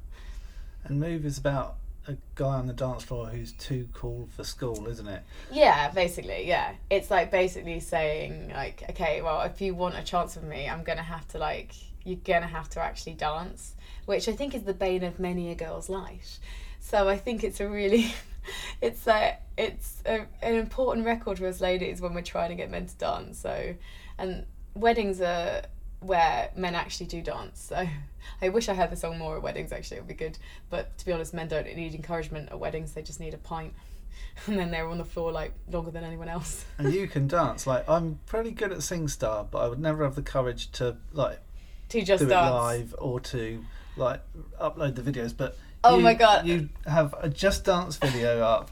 Of me you doing like. nail it. Oh my god, like, like Gangnam Style. something. Yeah. You know what? The thing is, though, I'm following. I'm good at playing Just Dance. I don't think I'm a good dancer. I'm good at playing this game because it's gamification of dancing. So I'm literally. Sometimes I get really high scores and I've never done the dance before because it's almost like learning a melody. Like there's repetition. Um, sometimes uh, Just Dance is a game where you basically have figures appear on screen and you're like as well as the actual avatar that's dancing. So in the bottom of the screen it's almost like lyrics coming up for karaoke. You have uh, you have these moves and you um, you obviously perform those moves when the beat comes in. But you almost have to learn the language of the game because you're not going to see the whole entire move. You're seeing a stick figure. So you have to very quickly adapt to it and you have to um, and there's because the chorus and verses there tends to be a lot of repetition so you can kind of pick up the routines as they go along. But um, I stream it, so I broadcast myself playing this game, which does certainly get some weird people in the chat that runs alongside occasionally. But most people are pretty down for it because I am not doing it to look good. I'm doing it because I really want to win points. And I will outdance everyone and just dance pretty much. Like it's a game that I'm actually good at. Not I'm not gonna win a world championship, but I am gonna beat every single one of my friends. So apart from my friend Ruth, who's a ridiculously good dancer and she's actually trained and it shows uh, when we play. But yeah, so and I also get to dance to pop songs. It's great. I love it. Get to dance to Lizzo. It's just oh god, Lizzo. I should do top ten Lizzo songs for the next one. so, uh, are they still updating their catalogue? Because sadly, SingStar stopped Mm-hmm. I know. ages ago, I didn't love they? SingStar. I used to play that so much at uni. Yeah. So every year a new Just Dance comes out. And though what you can do is you get something a subscription service called Just Dance Unlimited. So you just need the latest game, and then you have a subscription, and basically you get almost all the entire back catalogue of Just Dance. And some of the songs are the original recordings because they have a deal with uh, one of the record companies, whoever record company Ariana Grande and Grande and uh, Bruno Mars are on. Um, so they have some of the songs, and some of them are like covers, but like pretty well produced covers as well. So like Footloose, they have on there, which is one of my favorite routines to do. That is not the original uh, original version of the track, but it still sounds really good. So you don't even think about it when you're dancing. You're just like kicking your leg around and going, "This is amazing." Where's Kevin Bacon? Yeah, exactly, exactly. I feel like Kevin Bacon when I do the routine. Next on the list. Next on the list, uh, number four. This was really hard to choose because originally I had a different song by this band, but I've gone for Bootylicious by Destiny's Child. Originally, it was going to be Independent Women. I mean, Survivor, which both those songs is taken from the album, is just an absolute pop juggernaut. Like, I mean, Destiny's Child started strong, but that that is their that is their right. This is who we are album. Um, just the the uh, identity there is so clear. Um, and Bootylicious, the reason I chose this was because of that self empowerment theme, um, because it's uh, yeah, it it does that so well. It's got charm. It's cheeky at the same time, and it's it's basically just a self celebration, which is brilliant because when you're singing it with yourself on your by yourself or with your friends, you have that. And when I still worked at the BBC, I did this like as seen on screen dance class each week, and we did a medley of Destiny's Child hits, and this was we did a bit of a routine to Bootylicious, and it was just so fun to do. But the other th- reason is because it references Stevie Nicks, Edge of Seventeen, in the guitar part at the start, Yes. and I love that. I love that uh, that reference to another incredible woman. Like it, it references an icon, and uh, I mean, when I first heard the song, I didn't even think about it. I didn't realize it. It was much more of a recent realization because I'm listening to a lot more like Fleetwood Mac and, and stuff these days. But I love that homage to to someone to a to a woman who set a standard kind of thing. And that's that's pretty cool. I, I don't know if it was deliberately or just because they, I, I'm sure it's because they just thought that the sound was cool. Um, but again Destiny's Child a band where they're the the first sort of almost if like you were to Destiny's Child were to have like a charter um, of who they are and things like that the fir- the top of that list would be each other I think. I mean obviously Beyonce went off and had her solo career and is you know the biggest uh, icon really of her generation I think in, in terms of singers.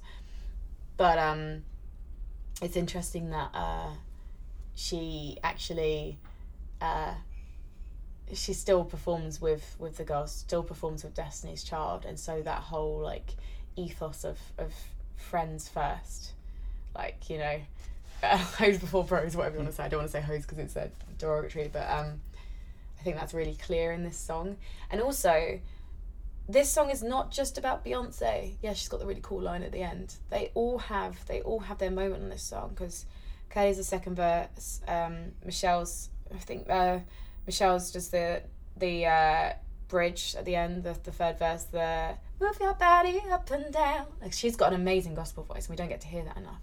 Um, that she released a gospel record in in America. Um, so yeah, it's great because it's saying one, I'm great. Like this was body positivity before the body positivity movement, like decades before. And it has that important thing where we see all of these girl band members are talented and also had a fantastic dance routine.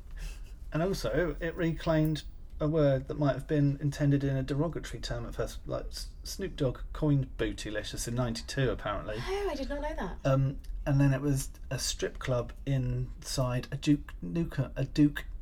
Nukem game. Duke yeah, Nukem? thank Yes. you. You say I it did for me. know I'm that. So, and then they've reclaimed it and said, you know, this is what I look like. I'm voluptuous, Yeah, and deal with it because I love it. I love that. That's really cool. So, like were you ready for this jelly? Yeah, yeah. I love that. I absolutely love that. That is the thing. It was like, uh, yeah, I suppose our modern day equivalent is uh, Gemma Collins on The Only Way Is Us. Essex going, You ain't getting none of this candy. Yeah. I think I prefer the Destiny's Child version. Yes. Lost for words there, aren't I? So-. Yeah. Duke Nukem, uh, first person shooter, and Mm-hmm. obviously you're in. We're back to computer games, aren't we? I'm sorry, Mm. you didn't. You came on here wanting to talk about songs, and I keep, Biggest media industry in the world, or entertainment industry in the world, right? Video games. but Counter Strike Global Edition, also first person shooter, and Counter a- Strike Global Offensive. Just call it CSGO. We call it CSGO. CS:GO, um, also first person shooter, and there's a lovely video of you playing it, Oh, there's a few videos of me playing it, and not so lovely, all of them, but yeah. and uh, I can just picture like seeing you play a game, the faces I must be pulling, and the frustrations and Yeah, I'm learning to play the game because I've watched I've watched so much of people playing it really well, but I'm trying to learn it to actually physically play it because I never really got to when I was younger. Like my then boyfriend who played it when I was when I was 16, um, he didn't. He was like, "You won't enjoy it. You won't like the LAN parties, what whatever." So I I didn't go, and he was the only person I knew that played it. So I just thought it wasn't for me, and, and now it's my life. So, so yeah, I'm trying to get better at playing it and stuff. Um, actually, I am getting better. I'm still not great, but because I watch so much of it and I get to work with the best analysts in the world, I know quite a lot about how to play, even if my aim and my mechanical skill isn't that good. Um, I know the maps and where to go and where to position quite well, and I know how to read the other team a little bit as well. So I'm quite good, I think, at in-game leading now. I'm I'm working on that side of things, uh, so I can be a, a useful resource to my teams that I'm playing with, even if I'm not putting the most kills on the board. But you still seem pretty sharp from the highlight reel that I saw. That's because it's a highlight reel, Nathan. Right. So they, uh, how, how many hours do you think you've clocked up? Probably less than fifty. Like really, not that many at all. I need like ten. I need like uh, well over a thousand hours to even be good at the game. So I'm I'm working on it. Next on the list. Next on the list, oh, top three, okay. So some people would probably think this band would be at number one, um, and it was another hard one to choose a song by them because they are icons and part of my upbringing. And my favorite song by them is is Viva Forever, uh, but and that's because just because um, I have a real I'm really into a, a musical uh, technique, a musical device called suspension, which is to do with uh, with chords like um, it's it's it's a basic a type of chord progression, but uh, it creates a, a yearning effect, and and Viva Forever uses that beautifully. But instead, I've gone for Who Do You Think You Are? Partly because I feel like I needed to have a comic relief single on this list because the girl bands and, and comic relief that's like at least I think half of maybe actually probably like at least four of the bands on this list have, have done comic relief singles. Um, four or five, yeah. Sugababes definitely, Little Mix, um, a couple more that I haven't. Uh, Spice Girls, a couple more maybe that I haven't mentioned uh, so far because we haven't got to them. Um, so I wanted to include that, and I just love the attitude. I think maybe looking at my list, um, not all of them are, are, are love-lorn songs actually. Like quite a few of these are really not about the subject matter, which is one of the reasons I love girl bands so much. As I said earlier, it's not about, it's not just about songs that, uh, you know, that love songs. They're actually, they're often like direct messages to their audience. Who do you think you are is not a direct message to uh, to the millions of, of young girls who love the Spice Girls, but it is teaching them a lesson in attitude kind of thing. Um, and also, who do you think you are had a dance routine that everyone on my playground knew when I was eight years old? Oh my god, you're eight years old. Yeah, I think I was eight. Well, I turned eight. Um, well, they had Christmas. I think they have Christmas number one when I was seven. I think the first Christmas number one, and then um, they had Christmas number one the following year. So Wannabe went to number one when I was seven, and then when I was eight, that's when I got Spice Girl Spice because my birthday's like very shortly after Christmas. Wannabe is an obvious choice for this because it's had so much impact, but I wanted to go for Who Do You Think You Are because I think uh, it's just a funkier song. It's got that kind of that jazz funk influence, although more of the kind of synthetic variety. Um, but again, I think that has its place. Um, I think so. To become one, also a really important song. So that was their first Christmas number one. So that was Christmas number one when I was seven. So in '96, uh, and like probably one of the first songs. Uh, I mean, it wasn't the first song about safe sex, but it certainly it certainly was an important one of its era. Um, and also the fact that a song about safe sex was a Christmas number one is is amazing to me. Uh-huh. And then Too Much was the following Christmas number one. And the third Christmas number one was Goodbye, um, from their third album after Geri had left. Um, but who do you think you are? As well as having you know French and Saunders in the video, like uh, and I think maybe Ruby Wax, like they had a they had uh, obviously like funny women impersonating them in the music video. The uh, the dance routine that we all did on the uh, routine uh, on the playground, very memorable. But definitely united us all, and the just that kind of God, I suppose there is a kind of like a, a Latin beat in the uh, the pre-chorus, because the pre-chorus is is so strong. It's almost like a second chorus of its own. It's not one of the other songs that we'll the next song we'll talk about it having two choruses. Um, it's just beautifully structured. Like it's very each phase of that song is very very distinct, um, and then you have that funk uh, that funk hook from the, the, the saxophone style uh, the um, which is maybe a sample. I'm not sure. I I didn't see it. I don't one. think it is. I don't think it is, but it easily could have been a sample from from uh, an old like Latin record, but isn't. I mean, it's definitely. I don't think it's a sample. I think it's originally played, but it it wouldn't be out of place No. on a on a jazz record from the past, and yet the subject itself is so modern for the time. Um, and I think that you know that that Spice Girls message of, of girl power is really really summed up by this record. I think it it just embodies them probably the best out of any song on their first record. I think this announced them as well in terms of um, it was the song that the Union Jack dress made its first appearance. At the Brit Awards, Brits, yeah, yeah. absolutely iconic. Yes, yeah, what a performance. and it- which Spice Girl were you most drawn to? Um, because of my curly hair, I was always Mel B on the playground. I think the best singer is Sporty Spice for sure. I think um, you know, Posh is the coolest. Um, Geri, you have to admire Chutzpah, especially like if you're ever a woman who's been told you're too much, which I think is a lot of us. I think I really admire her, especially like on reflection, because I think that she actually really did her own thing. I think she still does. I actually I follow her on Instagram. I love her Instagram account. She's always posting like baking fails and and personal triumphs, and I really love that. Um, but yeah, I think that whole fearlessness thing. God, like I, I can't not admire that. Like so, I feel like these days I would definitely be like, I'd want to be Ginger Spice.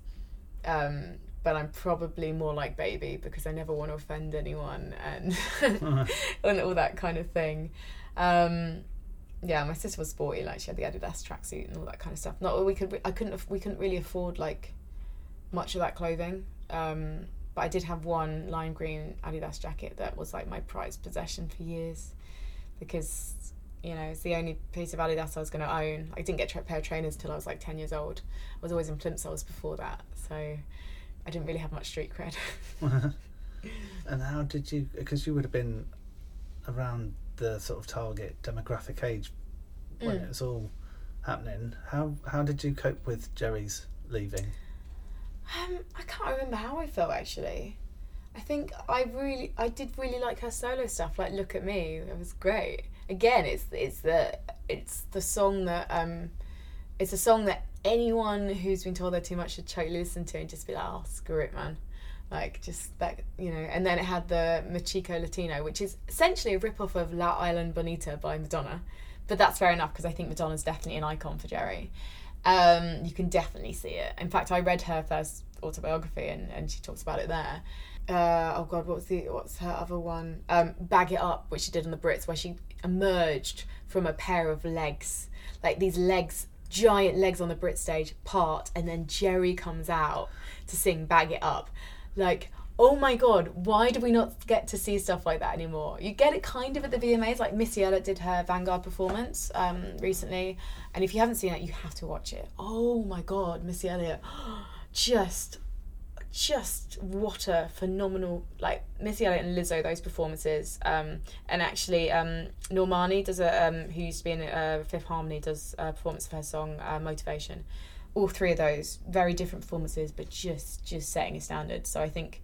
MTV is probably the most interesting award show from that perspective because on the Brits we're never going to see someone coming out with a pair of legs again, and more's the pity. um, so yeah, I, I think I was probably upset about it, but um, I wasn't. I wasn't like heartbroken. I don't think because with with to be honest, with all these bands, I was always never really that interested in who was in the band. I was always just listening to the music, so I never really followed things that much, like from the kind of personality side or anything like that. Like I did really like Alex James, the bassist from Blur, but I never really, but I wasn't like obsessed uh, or anything like that. So I didn't really have too many posters in my bedroom or anything like that. Although I did have a questionable poster of Fred Durst at one point, but that was from my teenage years, and yeah, that wasn't good. Let's move on, shall we? Yeah, yeah. Number two on the list. Number two on the list. Okay, so this um, I think uh, it's. I had to get to Girls Aloud eventually, and not as great singers as uh, Little Mix, for example, but and oh my goodness if you just if you've got any spare time and you in, feel inclined go on google images and just look up uh, girls aloud album covers because you can see what fashion was like in the early noughties and and re, you know reflect on your own decisions. Because like and also actually refreshingly like when you look at those album covers like they just look like normal normal girls their own age they're not like photoshopped or like diffuse lighting or anything like that like they they look like they've done their own makeup in the you know, in the Superdrug testers section. Like they just look totally relatable. Um, had horrible stylists, and we could relate to them because we put them together with Popstars: The Rivals. Um, and so I have so much affection for Girls Aloud that in like 2012 I went to this Popjustice event. I love the website Popjustice. I went to the Popjustice event for saving the future of Girls Aloud. this was before the uh, reunion, which was announced shortly afterwards. Um, and like I was, it's me, one other woman, and just a load of gay men in a in a pub, uh, just in Holborn, and it was a great experience. And I realised, God, I really was a singles person. I did not know their album tracks at all, so I felt very bad for taking up a place that another even bigger fan could have had. But it was very very amusing, like debating the records and the best records. Uh, I think maybe did Sexy No No No win? I can't remember. Like but yeah, we were like talking about what each member was going to do in the future and predicting things, and it was just really really fun. But the reason I've chosen this song is because I think that it does something different. Uh, uh, with with the music, it's not what you'd expect from a girl band single, and it is "Biology" by Girls Aloud. And biology, I mentioned previously when I was talking about Spice Girls about having two choruses. Biology does have two choruses because um, you have your verse um, and then the um, if you give it up it's just a matter of time before all the heavy stuff you're behind that's that's a chorus. And then you get to the actual biology bit and you can't escape my biology. I can't sing it but um that's they could have taken that chorus they could have put it in another song but they decided to like treat us to double the fun and put it in there. They could have also taken that um, biology chorus and they could have saved it till the end of the song as well. It could have worked there but um, instead they've um, yeah it's just there's so many i just almost should map out the structure of that song. I should have mapped it out before i came here but it's just a really fun listen. It's the first time you hear that song it's full of surprises utilizes the the band really really well and it it marks a maturity from the days of of obviously Sound of the Underground, which I think is an incredible debut record and was originally uh, recorded by a different girl band, and then it got given to given to Girls Aloud when they won Popstars: The Rivals. Um, but like I think it, uh, it it basically grew with the band. It has that almost um, uh, it has a slight. It does kind of feel uh, again nods to the past. A little bit of uh, little bit of 60s in there, but then it's got the um, can't remember the name of the uh, uh, there's basically uh, an outfit that created their um, was responsible for for Girls Aloud's song and f- responsible for their sound. So there's a distinct, almost like Western twangy guitar, like Wild Western twangy guitar that actually appears in quite a lot of Girls Aloud songs. That has a presence in Biology, just as it did in Love Machine, like years earlier. Um, so it's almost like the the perfect song that describes Girls Aloud's career in one go, which is the uh, the belting of Nadine in the uh, "Why don't you fool me, feed me, say you need me." Like she's, you know, it reflects her. It's got the um, uh, it's got a little bit of uh, talk singing as well. The way that we walk, the way that we talk. It's got uh, again the the cracking choruses, that unpredictable factor that Girls Aloud had so well, because they were expected to just you know release a song or two and then not go anywhere and they completely defied expectations um, and yeah and then it's got the uh, references to I don't know, just references like to, you know, got my cappuccino to go kind of thing. I like, why would they be going to Alabama? Got one Alabama return that will take me far away from you. Why, why would anyone go to? Why would they go to Alabama? But they're going to come back if it's a return. Yeah, exactly. It's like that. Some of the lyrical references in all Girls Aloud songs are just very silly. Yeah. Like something kind of ooh jumping on my tutu. like what? And I love that. I love it, and I think you have that in biology. Um, yeah. Um, just yeah. Um, it, it's just a bonkers record of probably disparate elements that should have all been in different songs that came together and just made the perfect pop song. So what happened to the band that first recorded Sound of the Suburbs? I'm not sure. I think Xenomania is the the pop uh, factory that created, I suppose, the, the stock Aitken, Aitken and Waterman of of the noughties that created Girls Aloud's records and also went on to work with the Saturdays, I believe, as well, which is why I think it's not just that they're both girl bands, one after the other, and the Saturdays supported Girls Aloud on tour. I think it was basically when Girls Aloud were potentially going to break up, they needed someone to kind of take their place, and that's why the Saturdays came from it. So Orchid originally um, recorded it, and it had someone in it called Louise Griffiths who was on Fame Academy and used to go at Jenson Button. That's why. That's why I'd heard of Orchid was because of because of this person who was on Fame Academy talking about how she'd originally recorded the song. Um, that's quite common though. There are certain songs that were meant to go to. I, I think Umbrella was meant to go to Britney Spears before it went to Rihanna. So there are quite a few songs that have been passed on by artists and and then become massive hits when they're recorded by someone else.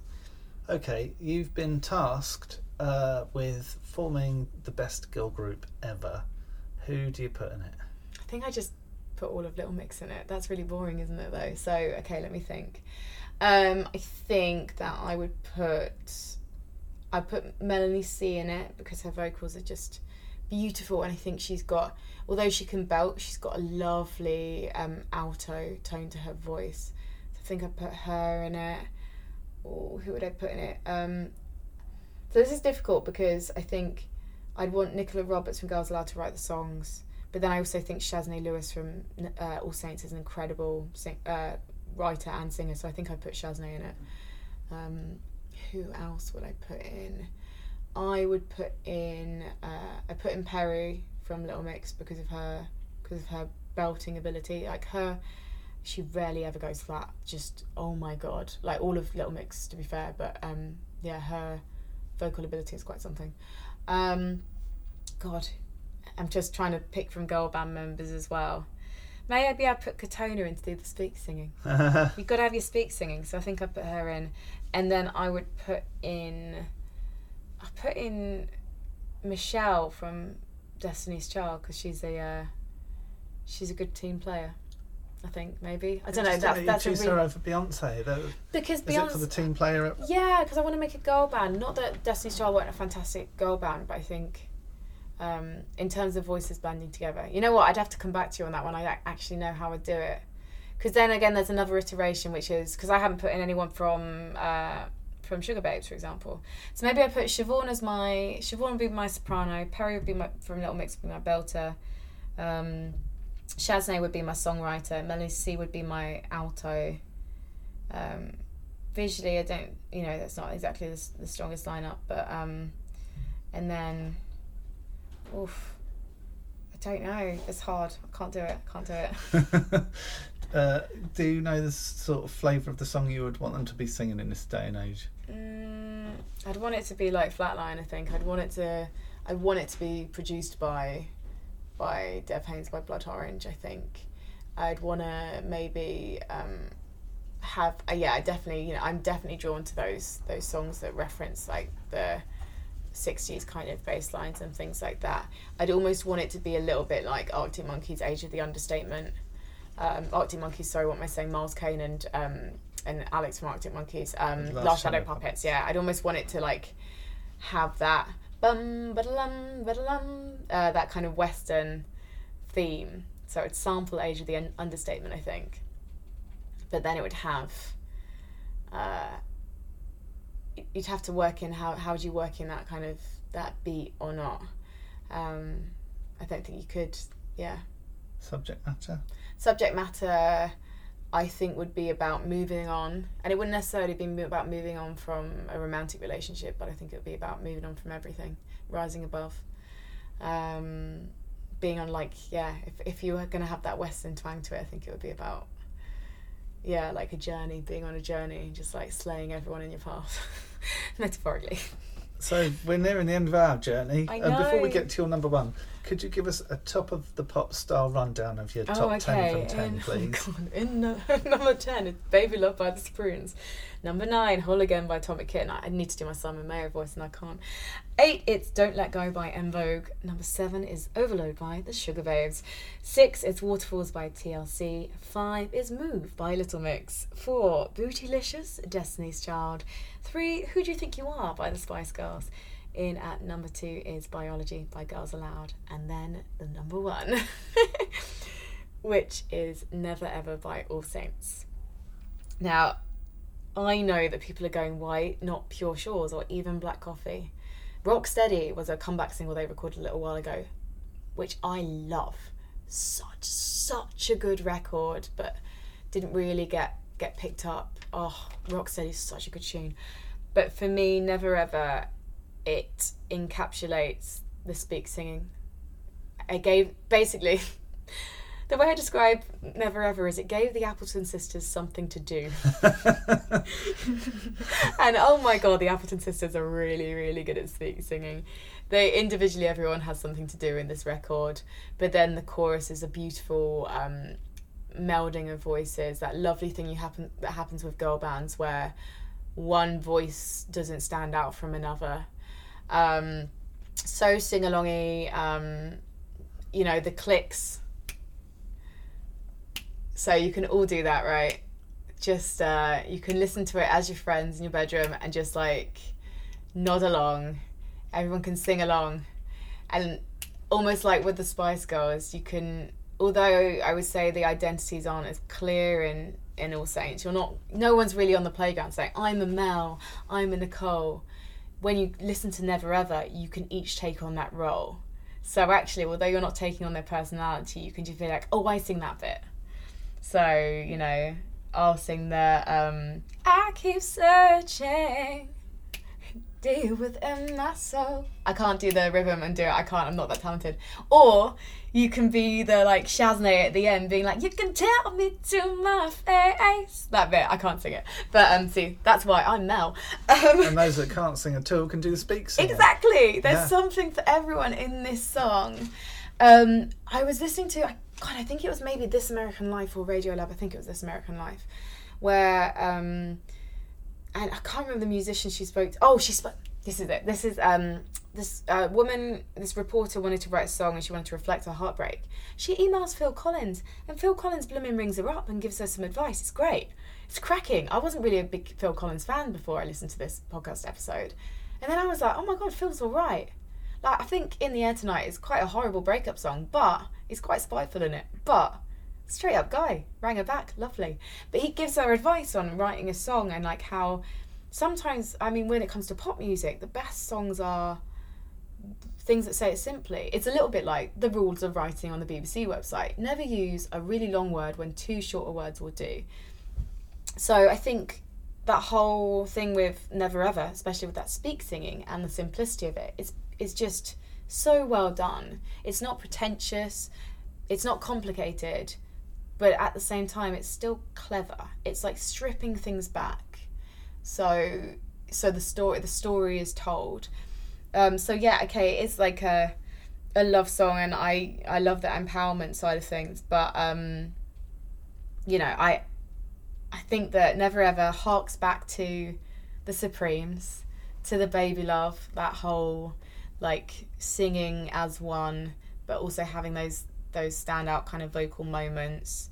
Um, it feels it's a timeless predicament of like not knowing what you've done, but at the same time, the uh, the very pared back production, as I said before, the finger clicks, the kind of very subtle kind of slightly kind of uh, funky bass line just just subtly there in the background, never distracting from the lyric, um, really makes it like stand out for me. Um, and then um, obviously the the simple piano as well, because I think early '90s we we were kind of infected by this horrible keyboard sound.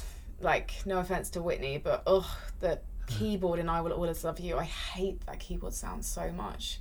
Just sounds so. Just makes me think of rubbish karaoke nights as opposed to the good ones. I.e., it's a good karaoke night if I can't remember the keyboard because I had such a good time and we sang so loud we didn't hear it. Um, it's you know it's that piano sound will always be timeless. You know because, Because that is what I was referring to earlier. Didn't know that it's Amazing Grace. oh there you go yeah Just playing Amazing Grace yeah slowly. Amazing grace, how sweet the sound. That is yeah, the, yeah, it's the it's just been there the whole time, staring us in the ears. yeah, yeah, yeah. Didn't even know. Then there you go, and that is also the gospel element of it, right? So, um, when you've got the um, the the layered vocals, um, you have although you don't have the call and response thing, which is a kind of classic gospel trope. You have the female voices singing together in the vocal harmony, and then you have the you have that piano. You literally, although it, you know, you're you're going to church and then Shaznay at the end takes you to church. The Yeah. tell me to my face, and also like she's just like I I love that. uh, There's still a sense of restraint in that vocal, but I love how she's just the way it's almost like a musical song. The way the instrumentation works, the way the vocal performance works, actually reflects what they're singing. So she's like, she's belting. You can tell me to my face. You can tell me on the phone. That frustration that's there, like it's really, it's really palpable in that performance. Um, and the even the speak singing is just like, look, you can do this. You can. It's really actually, it's genuinely imploring. It's actually a real. It feels sincere, um, and you don't always get that from from uh, performances these days.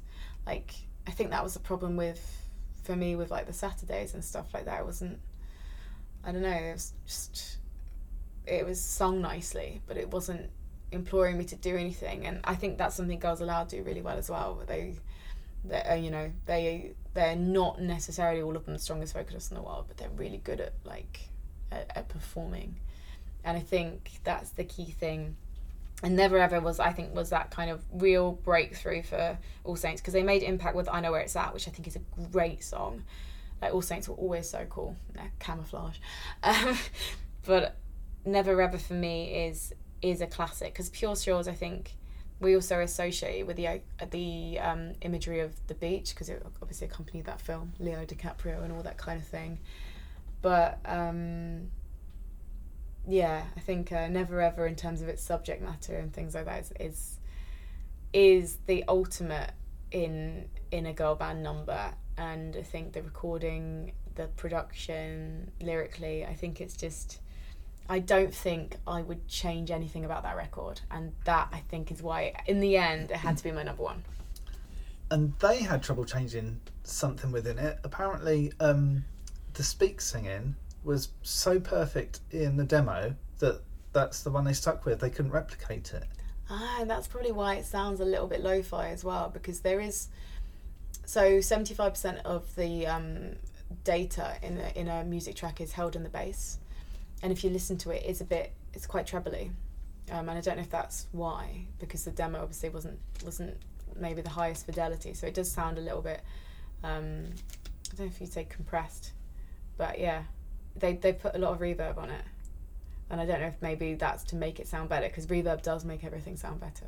And something that I think they could have done a bit better. Some of the words. Have you ever taken a shower and scoured? Oh yeah, yeah. That no, just- because it's like scrubbing things away. But that sounds like really harsh scrubbing things away. That's like Yeah, Brillo but- padding yourself. Yeah, but no, that's I I like that though. I like that. That's slightly silly. And does vocabulary ever run through your head? Yeah, because it's like it's like saying um, it's like trying to work out what like what you're gonna say. So I like that though. I like that. Okay, I did say about simplicity, but um, that's quite fun. Do you not like it?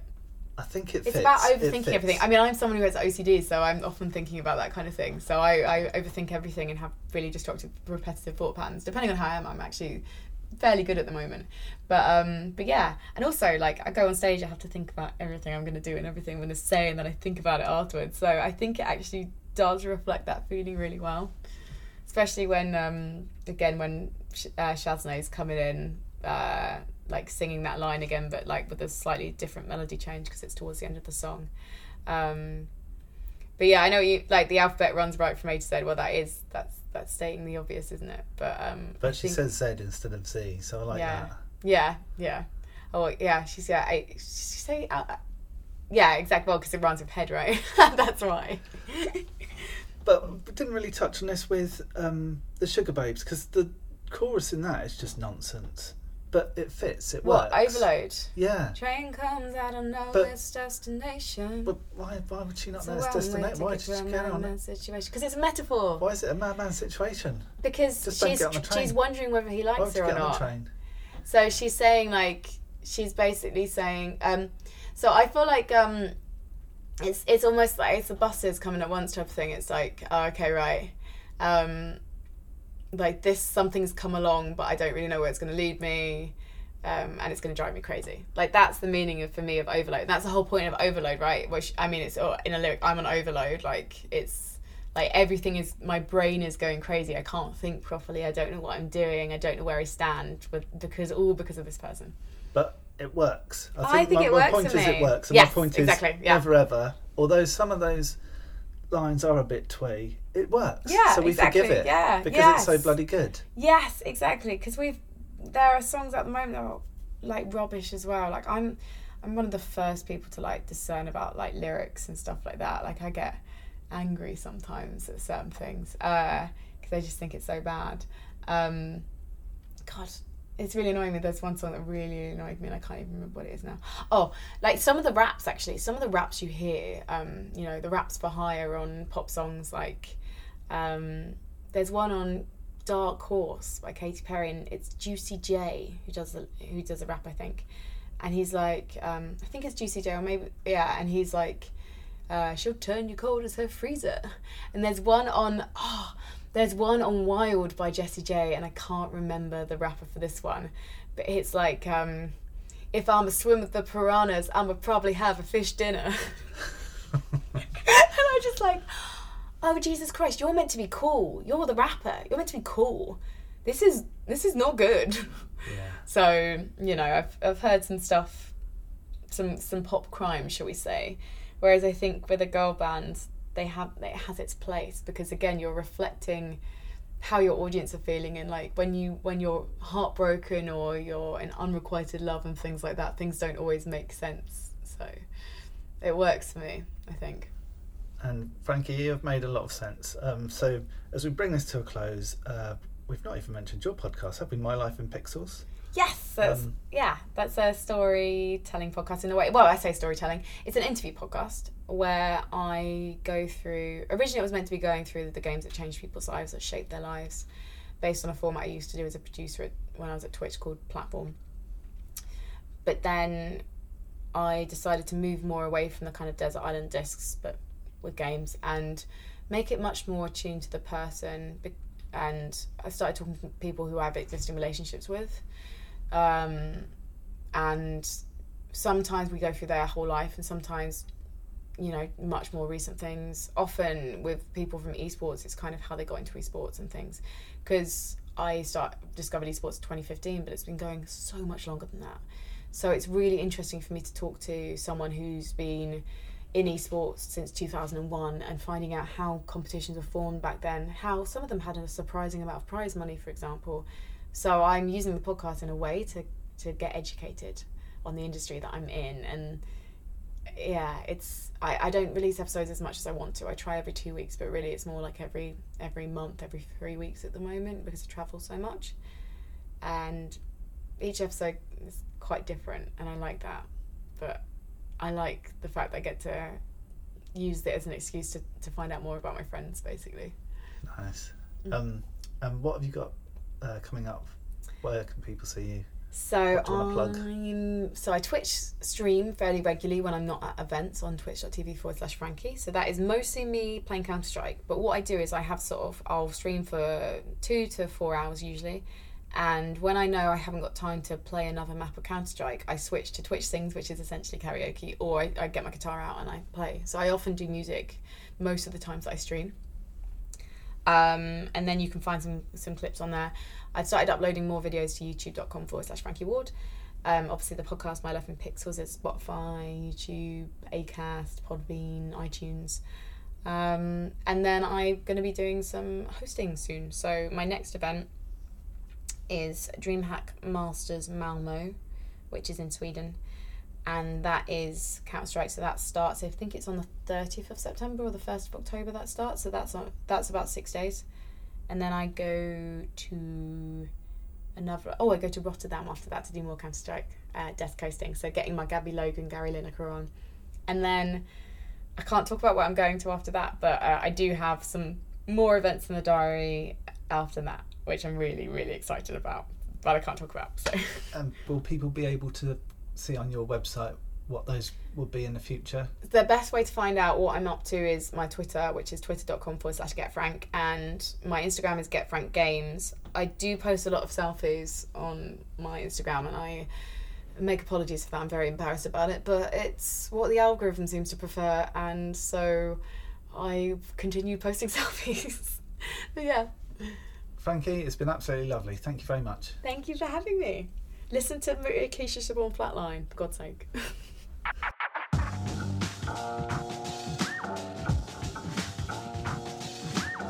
So that was Frankie. So she mentioned her social medias there and Twitch and everything, and I'll put all of that in the podcast notes and also on the blog nathan.show for your ease of reference. Also, keep an eye on the My Top 10 social media stuff because I'm not sure if the series is going to go on a little hiatus for a few weeks or whether I'm going to plough on through.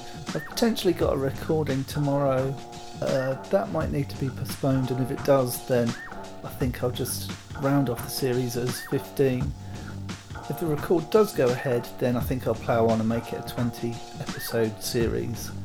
Although I need to do some graft and get some guests lined up. So if you're listening to this and you want to be a guest, give me a shout. Either way, I've recorded the first video version of my top 10 and I was interviewing myself on my top 10 Taskmaster tasks from the Taskmaster book as I've now ploughed through all of them. Uh, so give that a watch and you can find it easily just by going to the blog nathan.show or jumping on Twitter. So speak to you next week and if not next week then it'll probably be 11 weeks uh, due to maths. Anyway, take care, see you soon. Bye, bye, bye, bye, bye.